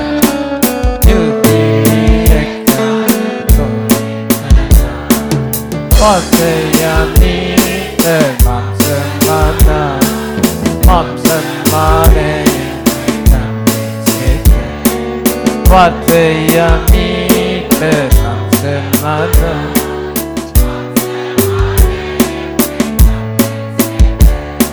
எங்களை நேசிக்கிற பல்லவ பிதாவே நேரம் மட்டுமாக நாங்கள் ஏழு சபை காலங்கள் இசவேலிலே எவ்விதமாக இருக்கிறது? நீர் அதை முன்னக்கூட்டியே தீர்மானித்து உம்முடைய சிந்தையை அங்கே ரிவீல் பண்ணியிருக்கு அது ஹிஸ்டரியாக மாறிவிட்டது. இப்பொழுது ஆண்டவரே எல்லா சபைகளும் அது ஹிஸ்டரியாக மாறிவிட்டது. நாங்கள் இப்பொழுது ஆண்டவரே கடைசி நேரத்தில் இருக்கிறோம். எலைஜா போல் நாங்கள் எடுத்துக்கொள்ளப்பட வேண்டும் பாகாலுக்கு முழங்காலை முடக்காத அந்த ஏழாயிரம் பேரில் நாங்கள் ஒரு எலெக்டாக இருக்கிறோம். நாங்கள் வார்த்தைக்காக ஜீவிப்போம். என் விதத்தில் நாங்கள் பென் பண்ண மாட்டோம். பாகாலுக்கு நாங்கள் பவ் பண்ண மாட்டோம். விதமாக எங்களை நீர் தாமே ஒரு அவமான வைராக்கியமான ஒரு சந்ததியாக வைத்திருக்கேன் தேவனுடைய வார்த்தையின்படி ஒப்பு கொடுக்க எங்கள் வாழ்க்கையை டெடிகேட் பண்ணியிருக்கோம். எலஜாவை யாரும் ஒன்றும் செய்ய முடியல. ஜேசபல் ஒன்றும் செய்ய முடியல. அவனை மேலே எடுத்துக்கொண்டு. அதே போல் ஒரு நாளில் உலகம் எங்களை தேடி காணு கண்டுபிடிக்க முடியாது. சத்துரு எங்களை தேடி கண்டுபிடிக்க முடியாது. எங்களை மேலே எடுத்துக்கொள்வது மறைவான இடத்திலே கூடார மறைவிலே ஒழித்து வைப்பி ஒருவரும் கண்டுபிடிக்க முடியாத இடத்துக்கு நாங்கள் சென்று நித்தியத்துக்குள்ளே நாங்கள் பிரவேசிப்போம். காலம் என்னும் திரையை தாண்டி நித்தியத்துக்குள்ளே பிரவேசிக்கும் பொழுது ப்ராப்ளம் ஓவர் எல்லா ப்ராப்ளமும் ஓவர் ஆகிவிடுது இனி ஒரு பிரச்சனையும் இல்லை போராட்டம் இல்லை. கர்த்தாவே அவிதமான ஒரு சந்தோஷமான இடத்துக்கு எங்களை அழைத்து கொண்டு போகிறதுக்காக சோத்திரம் வார்த்தைக்காக எலைஜா ஜான் ஸ்டாண்ட் பண்ணான். எல்லா சவாலையும் சந்தித்தான். அவனை நீ மேலே கொண்டு அதே போல் நாங்களும் ஜீவிக்கத்தக்கதாக. அனைவரையும் நீர் ஆசிர்வதிப்பீராக. இரக்கமாய் இருப்பீராக கத்ரா இயேசு சுனாமில் வேண்டிக் கொள்கிறோம். அருமையான சகோதரன் ஜீவானந்தம் அவர்கள் இங்கே வந்து பாடலை பாடும் பொழுது நம்ம எல்லாரும் எழுந்து நின்று காணிக்கினாலே கத்திரை கனப்படுத்துவோம்.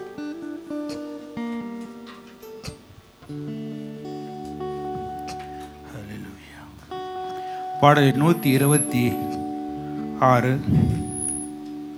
எலியாவின் தேவன் நம் தேவன் முதல் மூன்று சரணங்கள்.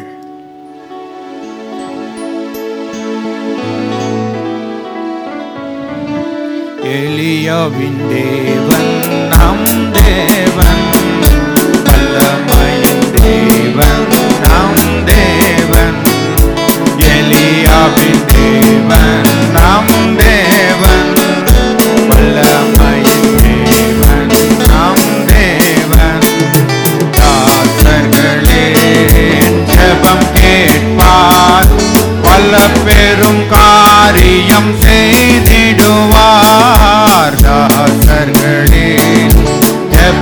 கேட்பார் வல்ல பெரும் காரியம் செய்திடுவார்.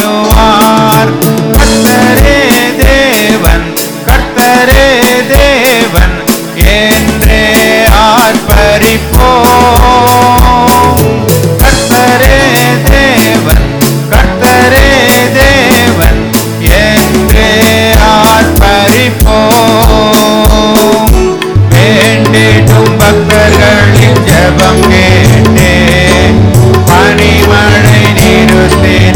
உள்ள தேவன்.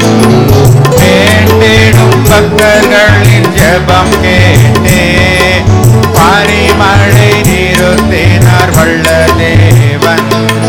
பஞ்ச காலத்தில் விதைவை வீட்டில் பாத்திரங்களை அவர் ஆசீர்வதித்தார்.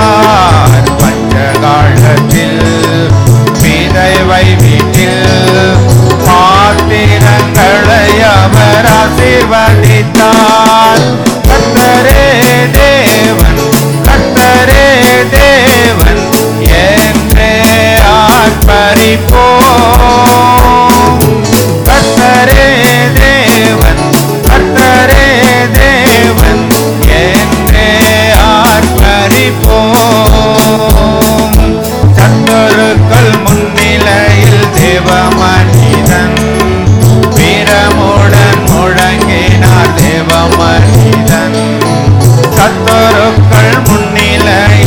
About my.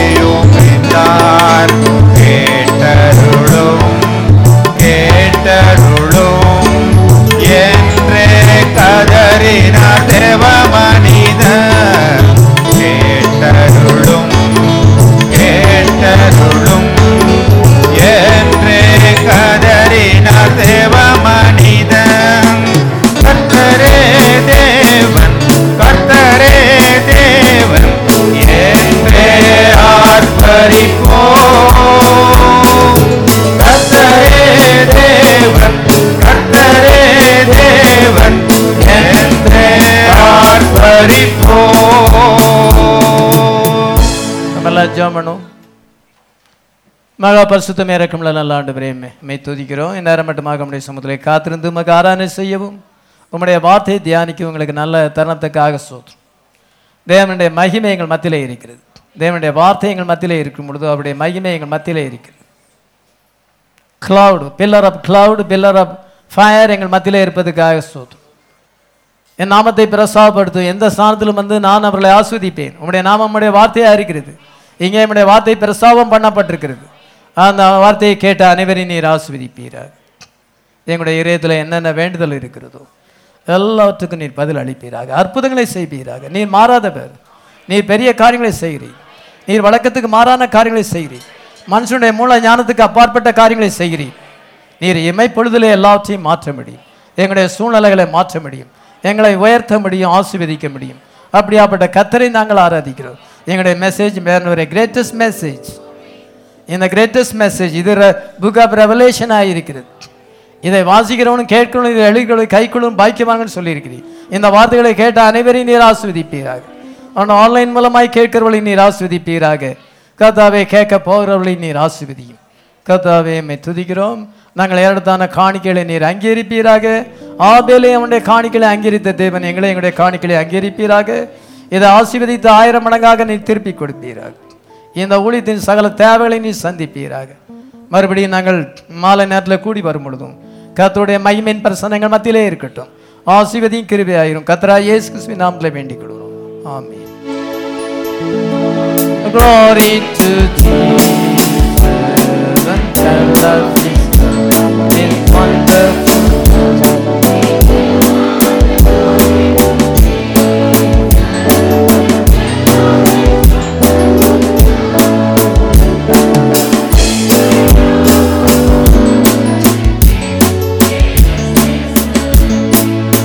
செலுத்துகிறோம் மகிமையாவும் அவருக்கே.